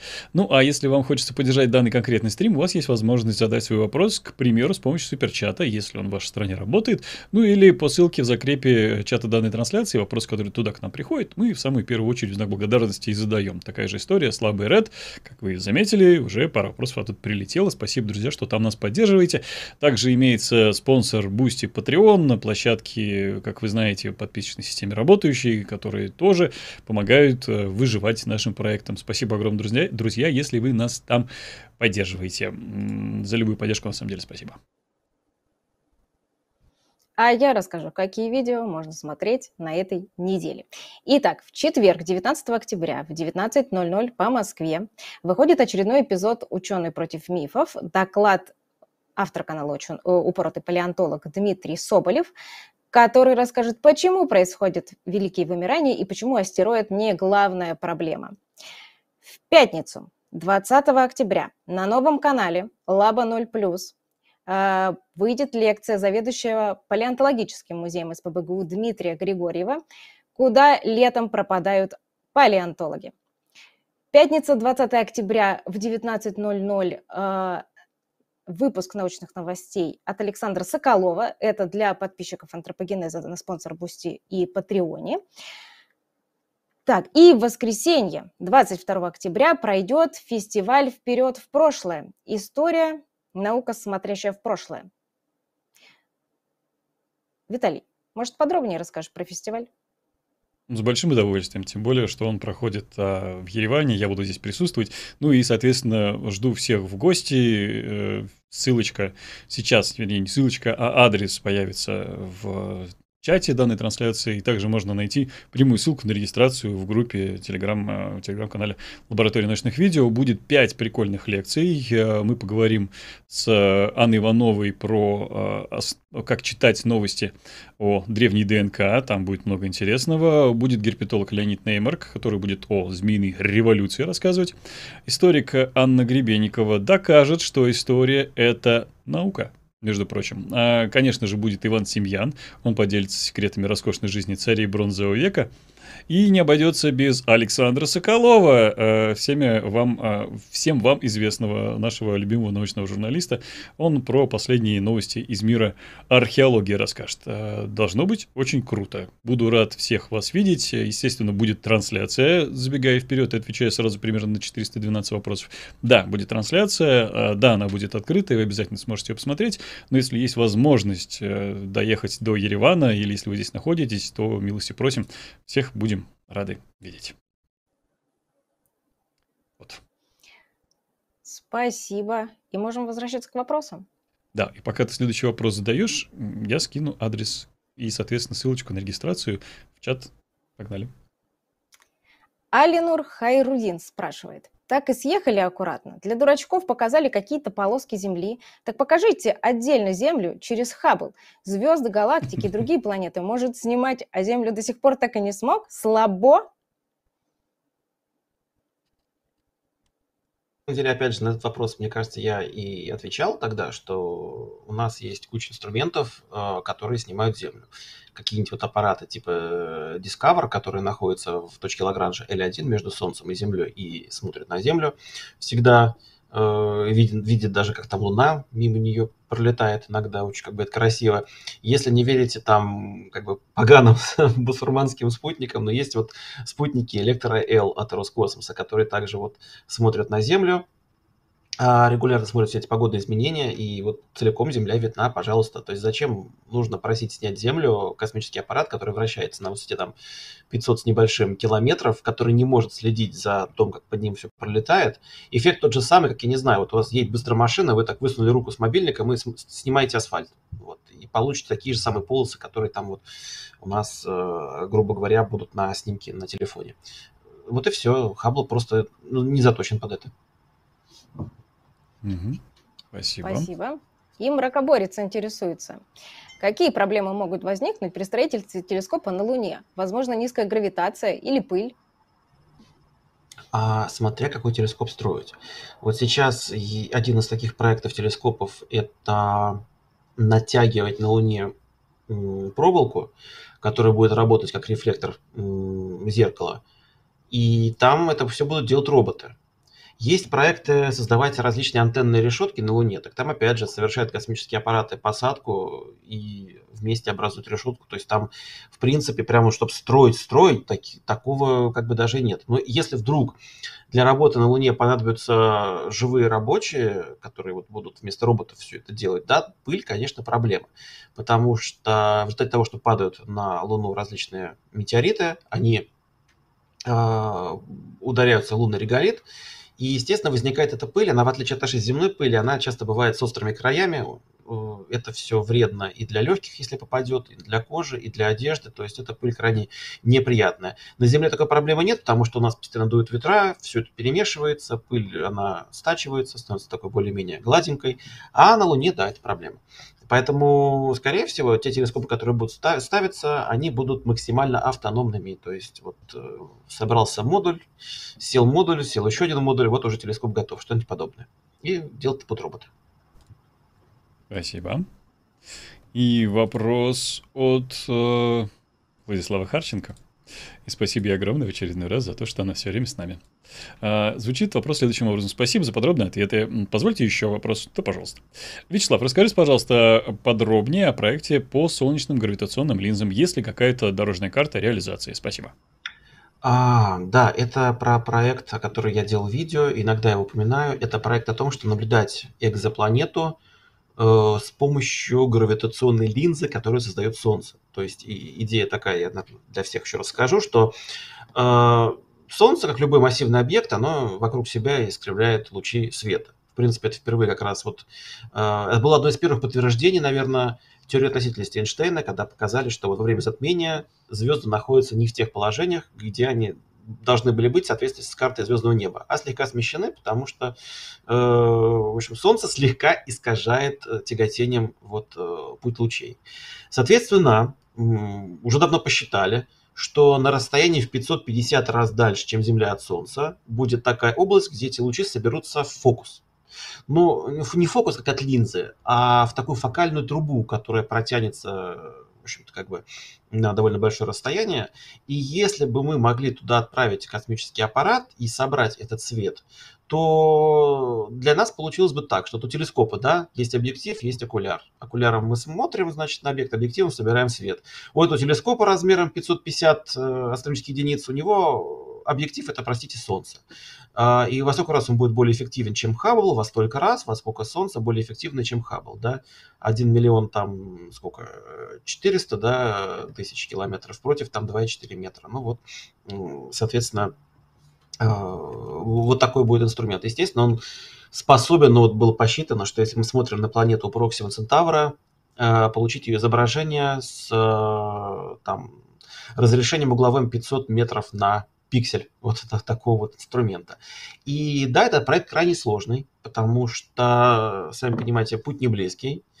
И, во-вторых, э, сложность э, в том, что этот аппарат, видимо, чтобы он не был очень дорогим, он должен быть сборным. То есть сначала летят куча маленьких аппаратиков, а потом они уже, соответственно, где-то там собираются и начинают свой маневр. Вот. Следующая проблема это, конечно, позиционирование, потому что, находясь вот в этой вот э, гравитационном фокусе, в нем нужно чтобы точно составить изображение вот этого самой планеты, нужно спозиционировать аппарат, ну, с точностью до метра.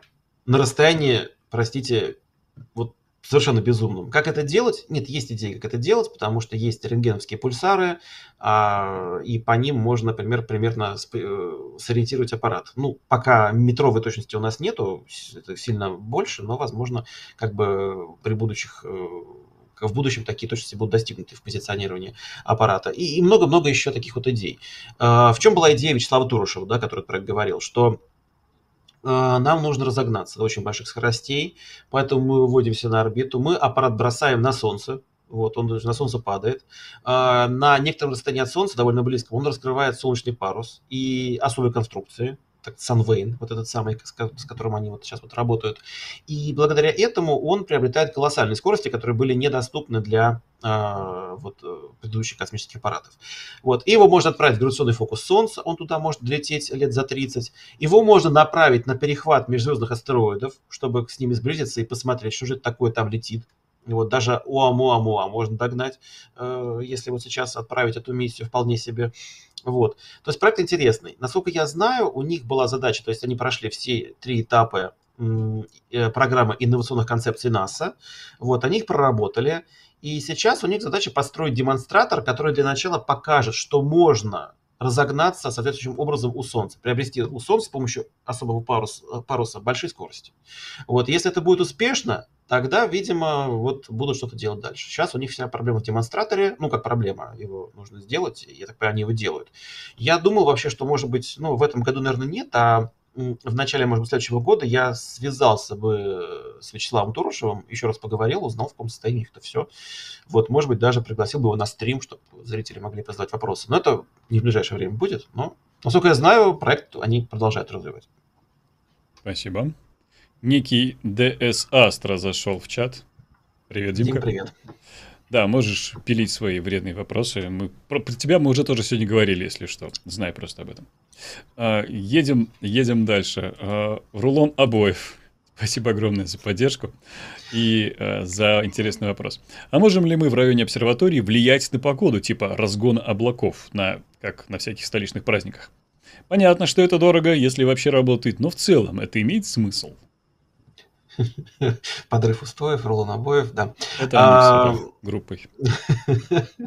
Значит, на самом деле, я вот не припомню, когда обещали на какие-то праздники, что будут разгонять погоду, и что-то делали, что погода прям в корне менялась. Вот, если честно. По-моему, то ли разгоняли плохо, то ли как-то просто обещали, что будут, а в итоге все это потом как-то не так работало. Э, не знаю. То есть, э, наверное, чем разгонять погоду, тратить на это довольно много средств с непонятным результатом можно просто поставить обсерваторию в том месте, где погода обычно хорошая. Тем более, что как бы интересный момент. Вот бывает такое, что ты получил время на обсерватории, а вот все те дни, которые тебе дали, соответственно, плохая погода. И по твоей заявке ничего не делается. Наверное, можно было бы сделать так, что если бы заявитель был очень богатый, вот. Он бы мониторил погоду, узнал бы, что в день, когда у него наблюдение, там жуткие тучи, заплатил бы кучу денег летчикам, значит, которые полетят и будут разгонять облака, пока он наблюдает. Но таких случаев, насколько я знаю, вроде бы еще никогда не было. Это, конечно, экстравагантно было бы. И весьма эксцентрично. И человек ну, такой, ну, да. Илон Маск какой-нибудь, да. А, он может себе позволить, да.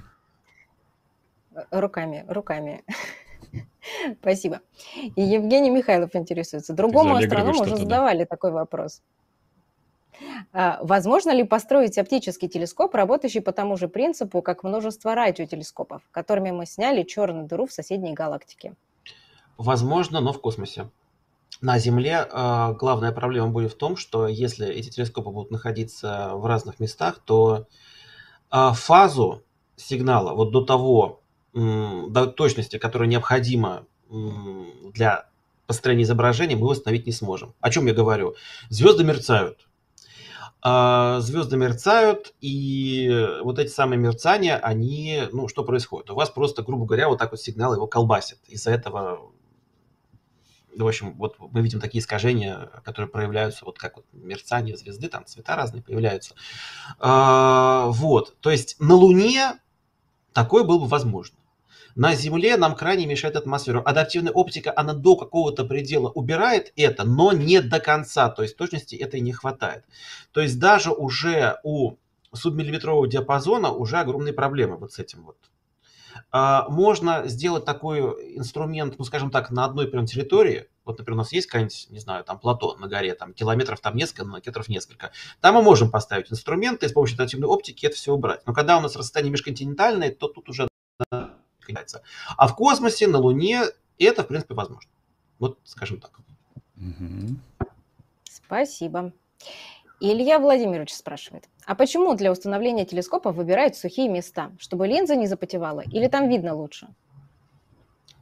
Ага, ну, во-первых, сухие места меньше облаков, э, как минимум, если это оптический телескоп. И огромная проблема, что если это, например, как раз миллиметровый, субмиллиметровый, то у нас водяной пар – это основной поглотитель на этих длинных волн. То есть, если посмотреть на спектр поглощения водяного пара, то там прям кошмар через полосицы. А, вот. Но поскольку водяной пар, он тяготеет именно к тропосфере, то чем выше мы поднимемся, тем меньше его останется, и тем больше сигнала от этих источников пройдет. Вот поэтому, если мы хотим, вот, например, понаблюдать в ближнем инфракрасном или, наоборот, миллиметровом, субмиллиметровом, где вот пар поглощает, нам нужно забираться как можно выше в особо сухих местах. Или вот был проект э, телескопа на самолете, теперь используются воздушные шары, или так. Спасибо. Спасибо. Так, э, Дим Тим спрашивает. А как влияет разница температур на Луне на возможность строительства телескопа? А, влияет э, вообще любой телескоп, он не любит высокие температуры, но, а, скажем так, на Луне есть места, а, где Солнце вообще-то как бы вообще не светит. И, например, вот э, это кратеры на полюсах есть такие, внутри которых у нас э, довольно темно. И, в принципе, можно поставить там телескоп, там температура будет более-менее постоянная. А, например, элементы питания солнечной батареи просто снаружи где-то поставить, ну и кабели просто туда завернуть, чтобы э, телескоп всегда в темноте, всегда в холоде, а при этом как бы энергия к нему поступает. И вполне возможно так сделать. Спасибо. Я тут посмотрел на чатик, тут его, конечно, чутка порвало, и Дима при этом даже особо не виноват. Тут КАМАЗ отбросов, ну, короче говоря, поехало слегка. КАМАЗ отбросов, улов налимов, э, бидон помоев э, и так далее. В общем, да. Чуть-чуть автопом. Э, едем дальше. И вопрос задает Андрей Новиков. Что-то проще в техническом плане, э, что проще в техническом плане? Посадить телескоп на обратной стороне Луны или запустить такой телескоп на геостационарную орбиту Луны? Что такое геостационарная орбита Луны? Ну, Луна стационарная. Стационарная. Я боюсь, такой нет, учитывая, что Луна довольно медленно вращается вокруг своей оси, да, просто то же время, за которое она обходит Землю, то есть за месяц, вот, то, скорее всего, такая стационарная орбита будет находиться уже вне зоны действия, так называемой, вне сферы действия, так называемой, да, то есть той области, где э, доминирует тяготение Луны, поэтому это невозможно. Поэтому только сажать. Вот. А зачем нам такое геостационарная орбита Луны, вообще не совсем понятно. То есть, ну, можно просто вокруг Луны запустить. Мы же не собираемся над одной точкой на Луне висеть. Нам же главное, что смотреть телескоп, видимо, звезды. Поэтому, наверное, нам не так важно вот, э, геостационарность лунная, вселенно-стационарность, назовем это так, да. Ну так можно же направить в одну, в одну точку и смотреть, как там, не знаю, след Армстронга найти. Вот, и, и изыскивать его там несколько лет. Вот. И снимать таймлапс, как вот Луну да, трясет да, да, да, от падения метеоритов, и он постепенно так, э, да, возможно. Ссыпается, да, так. Угу. Спасибо. Влад Юрченко спрашивает. Спиральная галактика NGC 4654. У нее несколько несимметричное распределение водорода. Вопрос. Откуда видно, что распределение неоднородно? Фото было вчера выложено в телеге. А, ну так на, на другом фото, которое более это, которое более полное. Фото там была центральная часть, по-моему, выложена.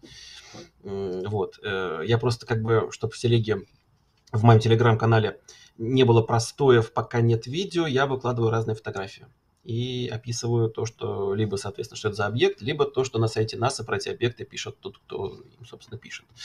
Э, вот так. Э, на более крупной фотографии это можно увидеть. Но выложил я центральную часть.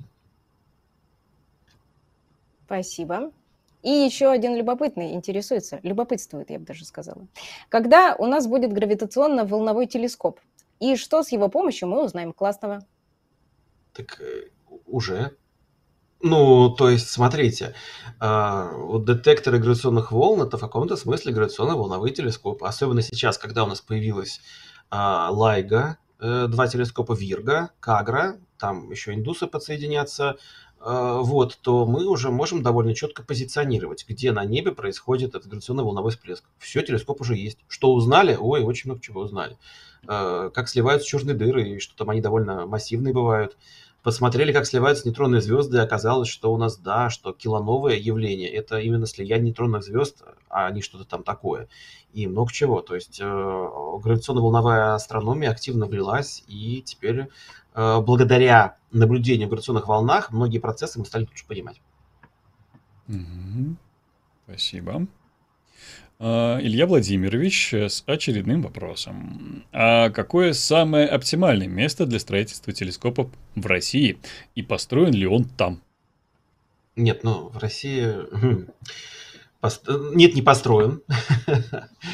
А насчет самого оптимального места, насколько я могу судить, это, значит, э, в Дагестане есть определенные условия для неплохих оптических, э, оптических э, инструментов, и, кстати, не только оптических, но и, например, а, миллиметровую и субмиллиметровую. Дальше где-то под Уссурийском, а, насколько я знаю, где-то еще на границе с Монголией у нас есть такие места. В общем, у нас есть несколько мест интересных а, по астроклимату, вполне себе пригодных для строительства хороших обсерваторий. Вот. Там пока ничего не построено. Но об этом как бы разговоры идут. Если будут деньги, все будет. Угу. И скажем спасибо Андрею Пшеничнову за то, что он с донатом задает свой вопрос. Какова орбита Солнца в галактическом диске и с какой звездной системой в будущем возможно гравитационное взаимодействие?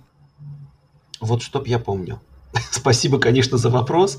А, но а, начнем с того, что Солнце, оно, ну как, вот оно на таком расстоянии, на котором оно есть, оно слегка так прыгает над и под галактическим диском, периодически немножко, может, сближаясь э, с центром галактики, чуть отдаляясь, на несколько, возможно, даже, если не ошибаюсь, иногда это могут быть несколько ну, несколько тысяч световых лет туда-сюда, но учитывая, что у нас 100 тысяч э, диаметр галактического диска, наверное, это не столь прям радикально.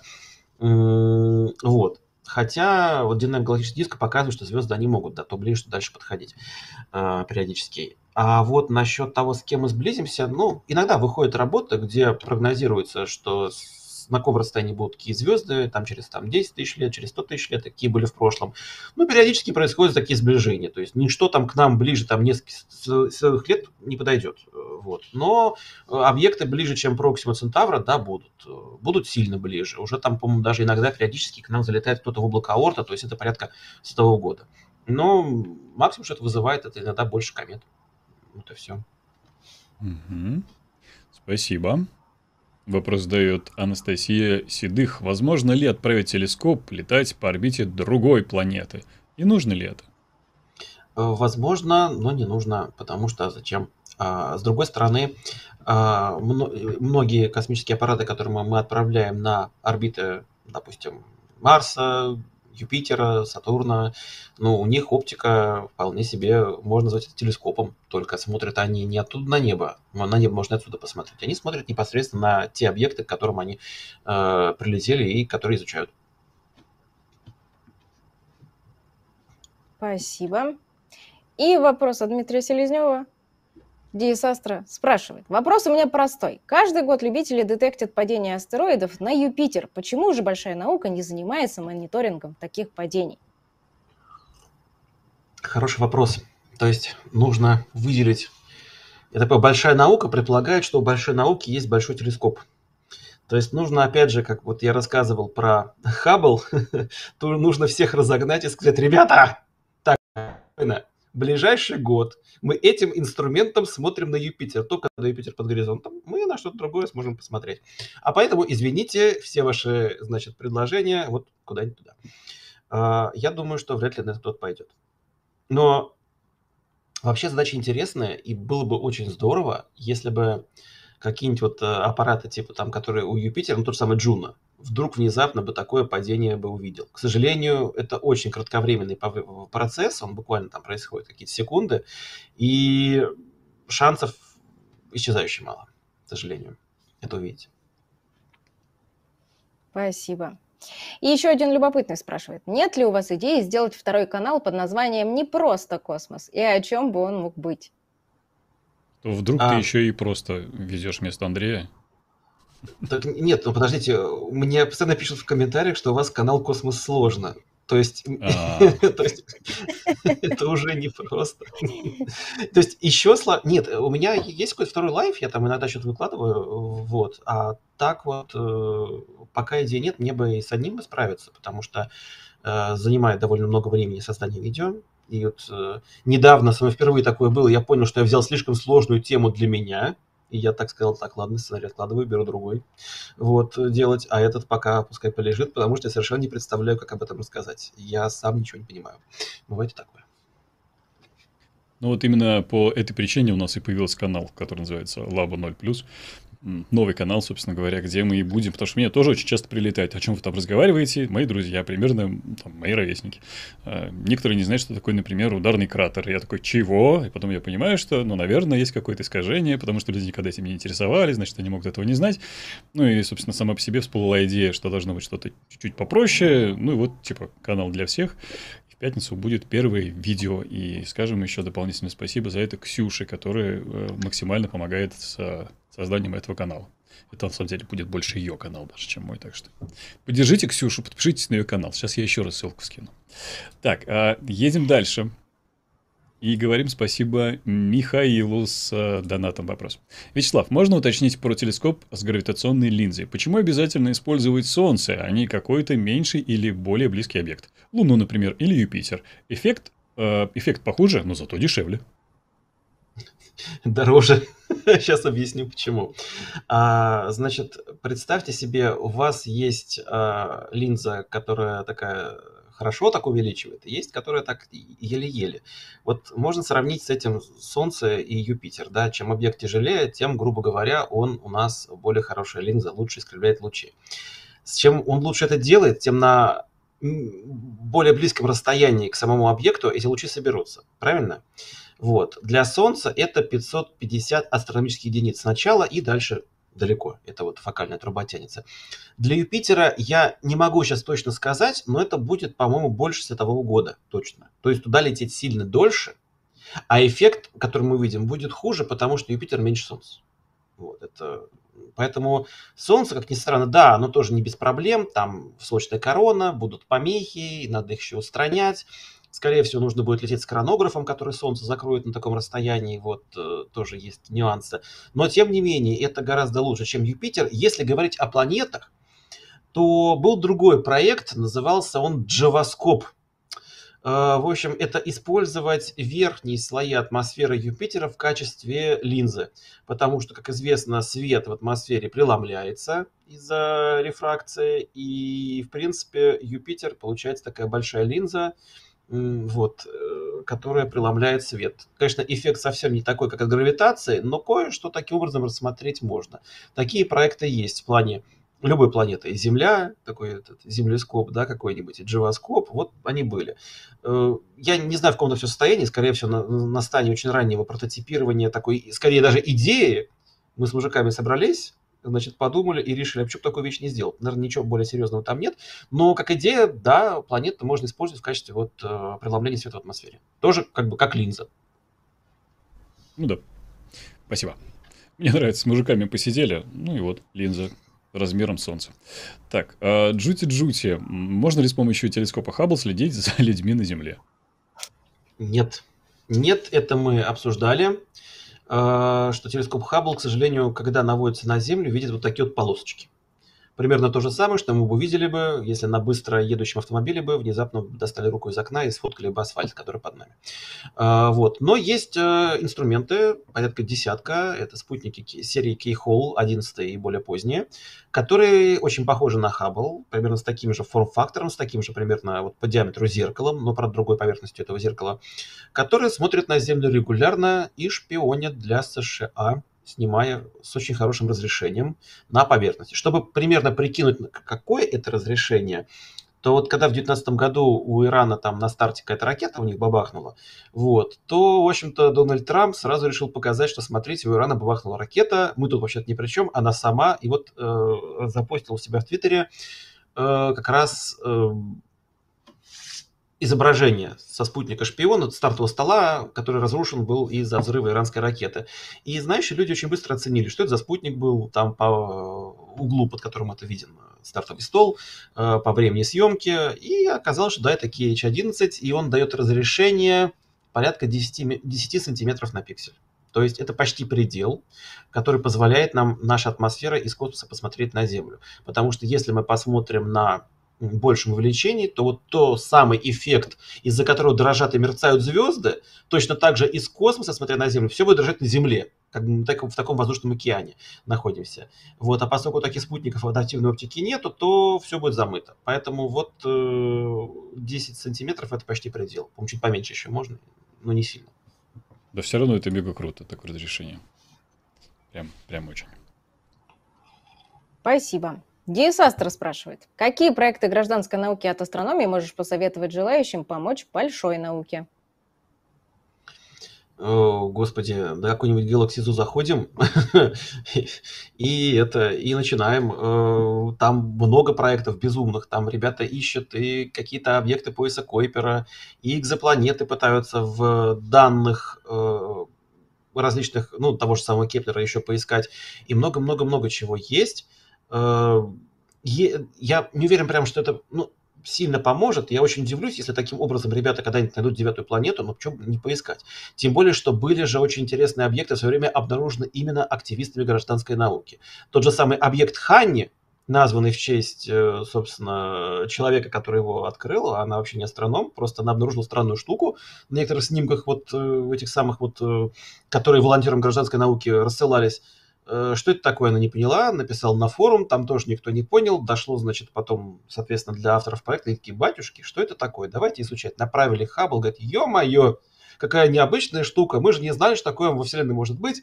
В общем, очень страшно, мы не знаем, что это такое, вот назовем это объект Хани. И вот э, почему нет. Так что есть такие случаи, Galaxy Zoo, различные сайты, ну и что-нибудь подобное, вот я думаю, можно поискать.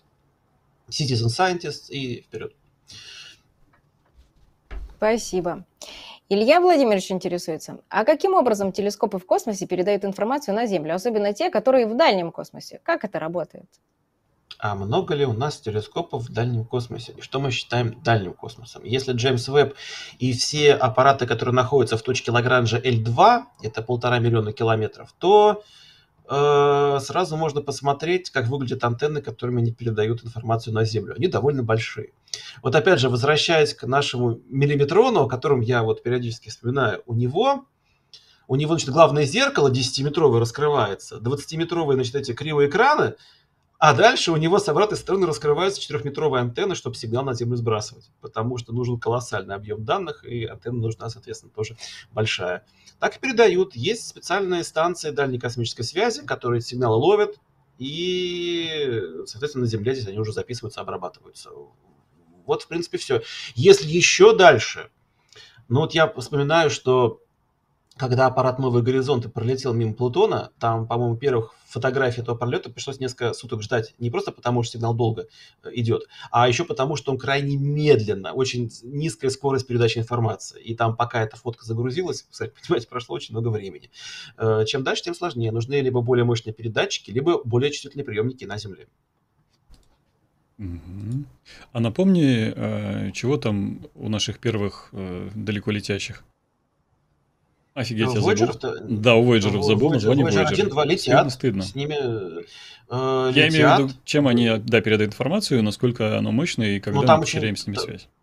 Я, кстати, ну там периодически из-за сбоев могут быть потери связи, mm-hmm. но в целом как бы связь с ними периодически поддерживается, там бывают какие-то сбои, конечно, вот, но там здоровенная антенна, если так посмотреть на них, она прям такая, как бы, это же почти весь аппарат, такая огромная. Именно это то, что сбрасывает информацию на Землю. И да, связь с ними есть. У них, у них просто дело в том, что они давно летят. У них э, энергия идет за счет радиоизотопного термоэлектрического генератора, и поэтому мощности, э, которые можно использовать, все меньше, меньше, меньше меньше на аппарате. Поэтому многие приборы уже не работают. Ну, что-то потихонечку как-то вот с землей общаться еще могут. Э, вот. Поэтому, если мы планируем такие экспедиции, нужно подумать об источнике энергии. Возможно, у нас полноценные э, атомные реакторы в космосе. Ждем. Все, что я могу сказать тоже по этому поводу. Так, и вопрос от гальского всадника. Э, известно, что для исследований НАСА привлекались американские сверхзвуковые самолеты-разведчики семейства «Архангел». Вопрос. Какие исследовательские цели могут выполнять такие самолеты? Э, если честно, совсем не помню про а, Архангел. Он как-то по-другому называется. Нет? Э, ну да наверняка называется как-то, ну, может, у нас Сабир, иногда напиши, любят использовать... напиши в чатике Сабир, как-то по-другому, может быть, он называется. Ну, ну да, то есть нас иногда использовала сверхзвуковые самолеты для каких-то исследований, в частности, исследований, скорее, ну, можем обдувать в аэродинамической трубе, а можем какие-то вещи испытывать вот на таких вот аппаратах. Если говорить про астрономические наблюдения, ну, сверхзвуковые, не знаю, зачем бы они понадобились, да, это же нет смысла. А вот э, возвращаясь к просто обсерватория София, та же самая, это был Boeing 747, по-моему, удлиненным несколько корпусом, э, вот, который нас купил и переделал под обсерваторию. И он поднимался повыше, по-моему, а нет, или там крылья были больше у него, ну, неважно, сейчас я, не суть важно. Важно то, что он где-то поднимался на 13-14 километров, вот, над слоем водяного пара и наблюдал как раз в инфракрасном диапазоне, по-моему, в дальнем, вот где поглощение воды уже получалось э, не такое сильное. Вот опять же, зачем именно сверхзвук понадобился для наблюдения, я не знаю, наверное, не зачем. То есть это все можно делать на, мед... на медленных скоростях, воздушные шары с этим справятся куда лучше. Спасибо. Юра не тоже наш постоянный зритель спрашивает. Большая наука – это хорошо, а какие технологии, вероятнее всего, станут доступны нам, астролюбителям? Вот тут где-то, я так понимаю, бериллий, в чате бериллий. иногда... Не, бериллий дорогой. Там где-то DS Astro вот в чате вот прыгает. Мне кажется, вот надо было бы ему адресовать этот вопрос. Это было бы, ну, скажем так, э, по его части. Я, наверное, могу опять пофантазировать, что, кто знает, возможно, не так э, долго ждать того дня, когда любители доберутся до технологии адаптивной оптики, если уже не добрались. И я просто этого не знаю. А также, вот возвращаясь к разным материалам, возможно, зеркало из э, углеволокна ну, для любителей тоже могут быть полезны. Вряд ли там может быть достигнута необходимая точность. С другой стороны, почему бы и нет, э, потому что это зеркало остается на Земле, ему не нужно трястись в ракете, ему не нужно испытывать там сверхнизкие температуры, может быть, этого будет достаточно. Интересный вопрос, это надо подумать. А так ждем, когда любители освоят адаптивную оптику.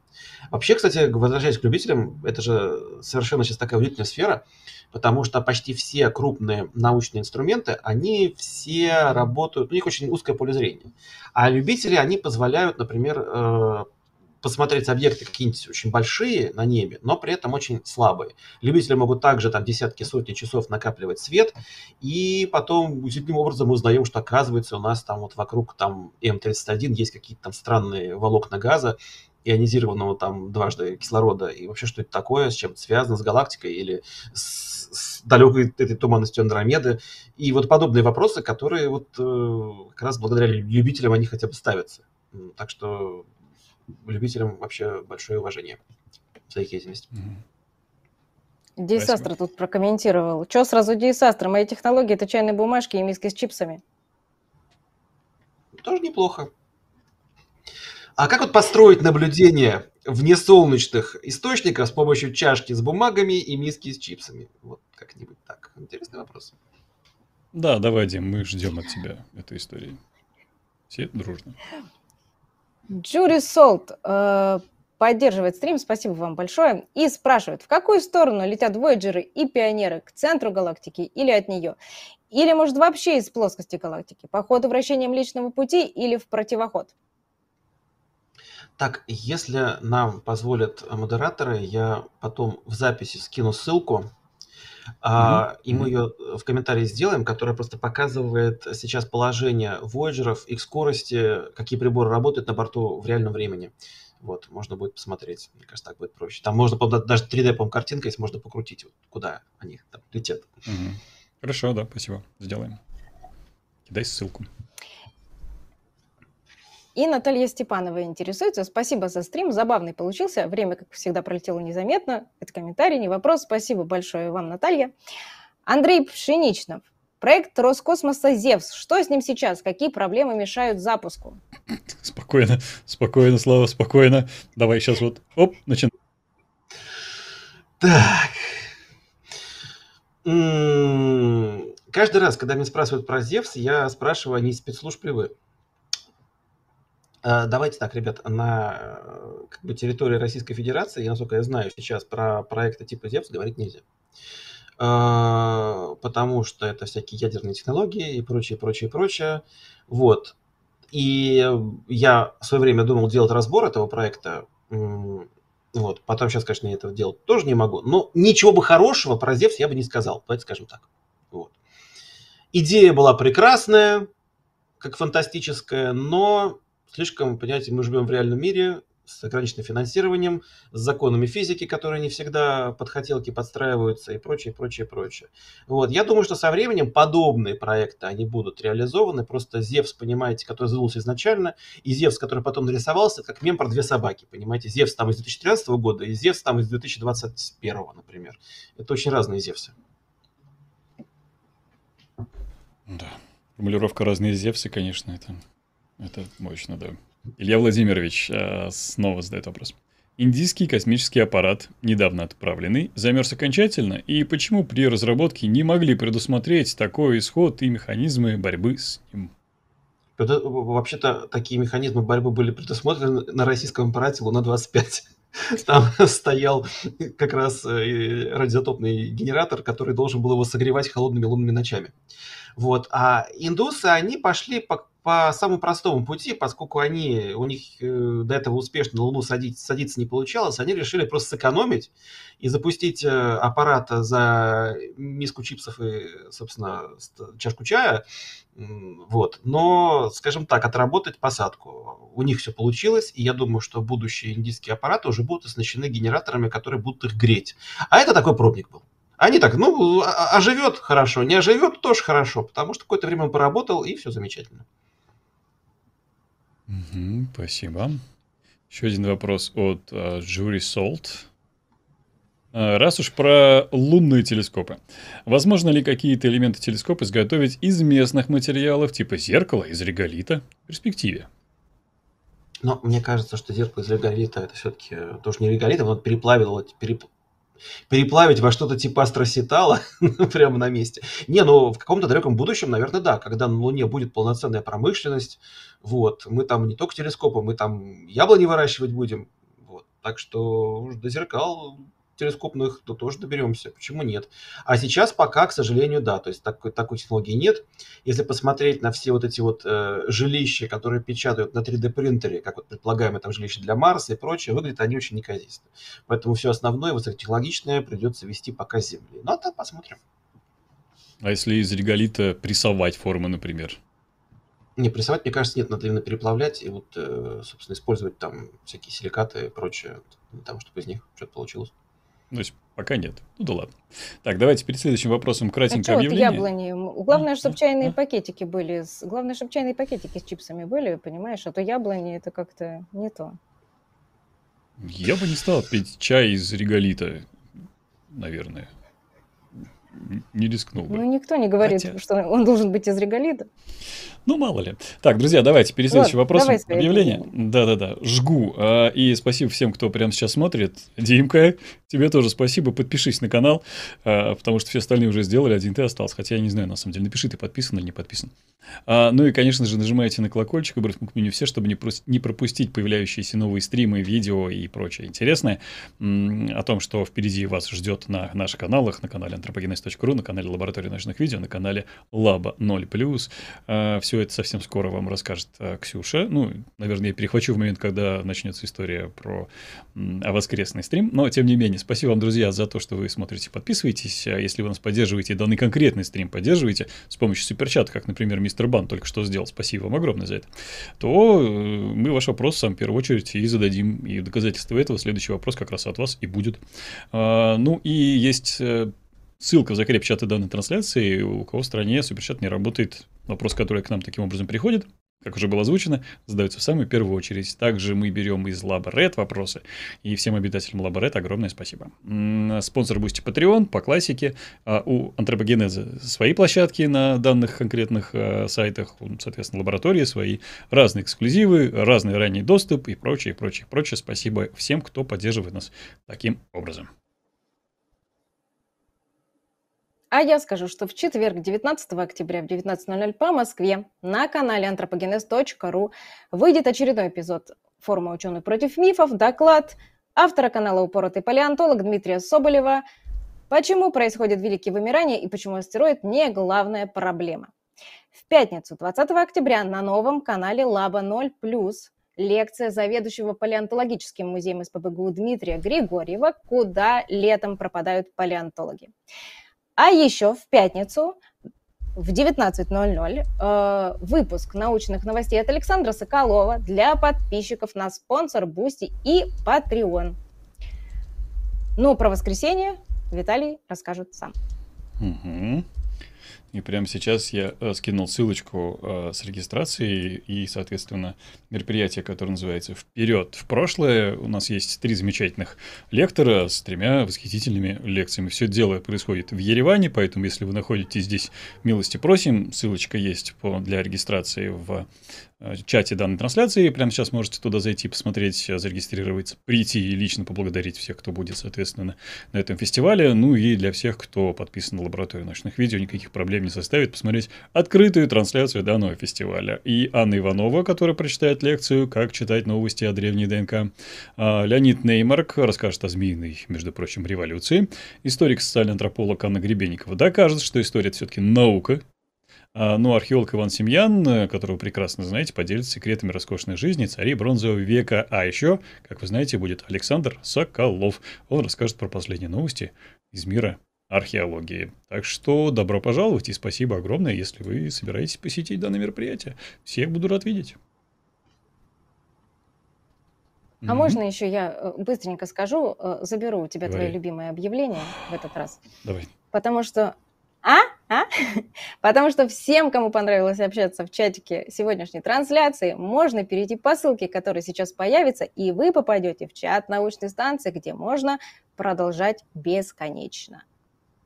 А безумие каналов можно продолжить, потому что у Ксюши есть личный канал, на котором она разбирает, э, например, микрофоны, рассказывает об истории звукового и не только кино, и вообще очень крутый материал делает. Ксюша молодец, на нее тоже подпишитесь. Ксюша, закинь, пожалуйста, еще и в чатик свой канал. А, а я пока следующий вопрос задам. Угу мы продолжим. И как я обещал, угу. от мистера Бана, который с донатом задал свой вопрос из суперчата, спасибо вам огромное, дорогой товарищ. А есть что добывать на Луне полезного? Экономические выгоды просчитывались? А, ну, вообще, а, на Луне имеет смысл что-то добывать, только если мы уже ее как бы освоили, мы там живем, и нам слишком дорого все возить с Земли. Так-то, если вот говорить про экономику, то ни какие-либо астероиды, которые мы там хотим осваивать ну, в качестве таких вот горнодобывающих каких-то этих да, э, месторождений, ни Марс, ни Луна, они не сравнятся с Землей в плане вот дешевизны, да, доступности тех вот э, полезных ископаемых, которые здесь есть. Поэтому все это имеет смысл, опять же, только если ну, как бы мы будем там жить. Другое дело, если найдем какой-нибудь там анаптаниум, хрен достаниум, да, как вот э, по-нашему, вот, то, конечно, да, сразу будет скачок в нанотехнологиях, и полетят космические шахтеры добывать это самое недоступное здесь вещество. Но такого мы пока не знаем, и даже не знаем, что бы это могло быть. Поэтому, в общем, сидим на Земле, качаем нефть. Дмитрий, DS Дмитрий добавился в чат научной станции, прямо сейчас в Телеграме. Дима, добро пожаловать и туда. Так, а канал Ксении про звук я давно подписан, говорит Дим. Какой Дима молодец. И вы все тоже молодцы, потому что вы тоже наверняка сейчас подпишетесь на данный канал. Где ссылка, Ксюш? Где ссылка? Я ее отправила. Ты мне отправила? Видимо... Значит, я сейчас ее отправлю. А, уже. нет, не тебе. Хорошо, вот. сейчас отправлю тебе. Давай. А, и следующий вопрос от Артема Хомича или Хомича. Кстати, скажите, где у вас ударение? Хомич, Может ли... наверное. Я вот тоже подозреваю, что... Хотя, Короче, напишите, нам будет интересно. Может ли существовать пригодная для жизни планета ближе к обитаемой, э, обитаемой зоны, ближе обитаемой зоны, если расположить океаны вблизи полюсов? А, это вот опять же есть хороший вопрос, интересный вопрос. Это у нас снова интересный вопрос. Значит так. А, дело в том, что понятие зоны обитаемости, оно довольно условное. И смотря что мы считаем этой зоной, то есть какое количество тепла мы считаем еще более-менее приемлемым, какое нет, то есть по некоторым понятиям у нас на Венере, в принципе, еще жить можно, если сейчас вот с Венеры ее атмосферу убрать и закачать нашу земную, да, то в среднем по планете, ну, будет температура градусов на 20 больше, чем на Земле. Но за счет того, что Венера, она вращается вокруг своей оси крайне медленно, она ночной стране довольно эффективно дает тепло. И, в принципе, на, на Венере вода будет в жидком виде, можно будет вполне себе жить. Ну, на полюсах так вообще довольно комфортно. Даже снежок там еще будет. Э, вот, поэтому, наверное, мы так подобрать атмосферу планеты, например, сделать какую-нибудь довольно разреженную, но при этом с густым облачным покровом, чтобы он хорошо отражал свет. Причем эти облака должны быть, наверное, не водяные, потому что водяной пар хороший, очень парниковый газ. В общем, что-нибудь такое, наверное, поиграться можно и сделать планету, на которой можно было бы жить. Другая проблема в устойчивости этой жизни, потому что мало ли там если сейчас планета находится вблизи зоны обитаемости, то, наверное, через там пару, там, может быть, э, сотен миллионов лет э, она уж совсем из нее выйдет, даже со всеми нашими ухищрениями. Плюс, вот, не знаю, внезапно какие-то случаются свержения вулканов на Земле, да, там как бы атмосфера быстро восстановится, а вот такая вот искусственная сложная атмосфера не факт, что сможет быстро восстановиться, поглотить там СО2 как-то в себя. В общем, мне кажется, важно не просто, чтобы планета, чтобы жизнь там могла существовать, а чтобы эта жизнь была устойчива во времени. Потому что какие-то, в какие-то моменты подходящие условия могут быть много где. Но надолго ли этого хватит или нет, вот это вопрос. Поэтому ближе, ну, на Венере можем, кстати, какое-то время. А вот непонятно, да, что с ней случилось в свое время. Была ли она как-то похожа на Землю или нет. Сейчас вопросы серьезно изучаются, но пока, увы, данных нет. Спасибо огромное. Мне кажется, замечательный момент, чтобы закончить стрим. Э, и завершая вакханалию э, каналов, э, просим подписаться на улицу Шкловского, кто почему-то этого еще не сделал. Вот, да, и говорим спасибо, ну, собственно, Вячеславу в первую очередь за то, что отвечал на все ваши интересные вопросы. Ксюша, тебе спасибо за ведение. И, как всегда, всем, кто за кадром, Сабир, Саша, Гоша, с вам спасибо за то, что вы отсутствовали на стриме, но помогали, соответственно, не визуально, скажем так. Спасибо, друзья. Все, прощаемся. Спасибо, Виталий, спасибо, Вячеслав, спасибо, друзья. Пока. Пока.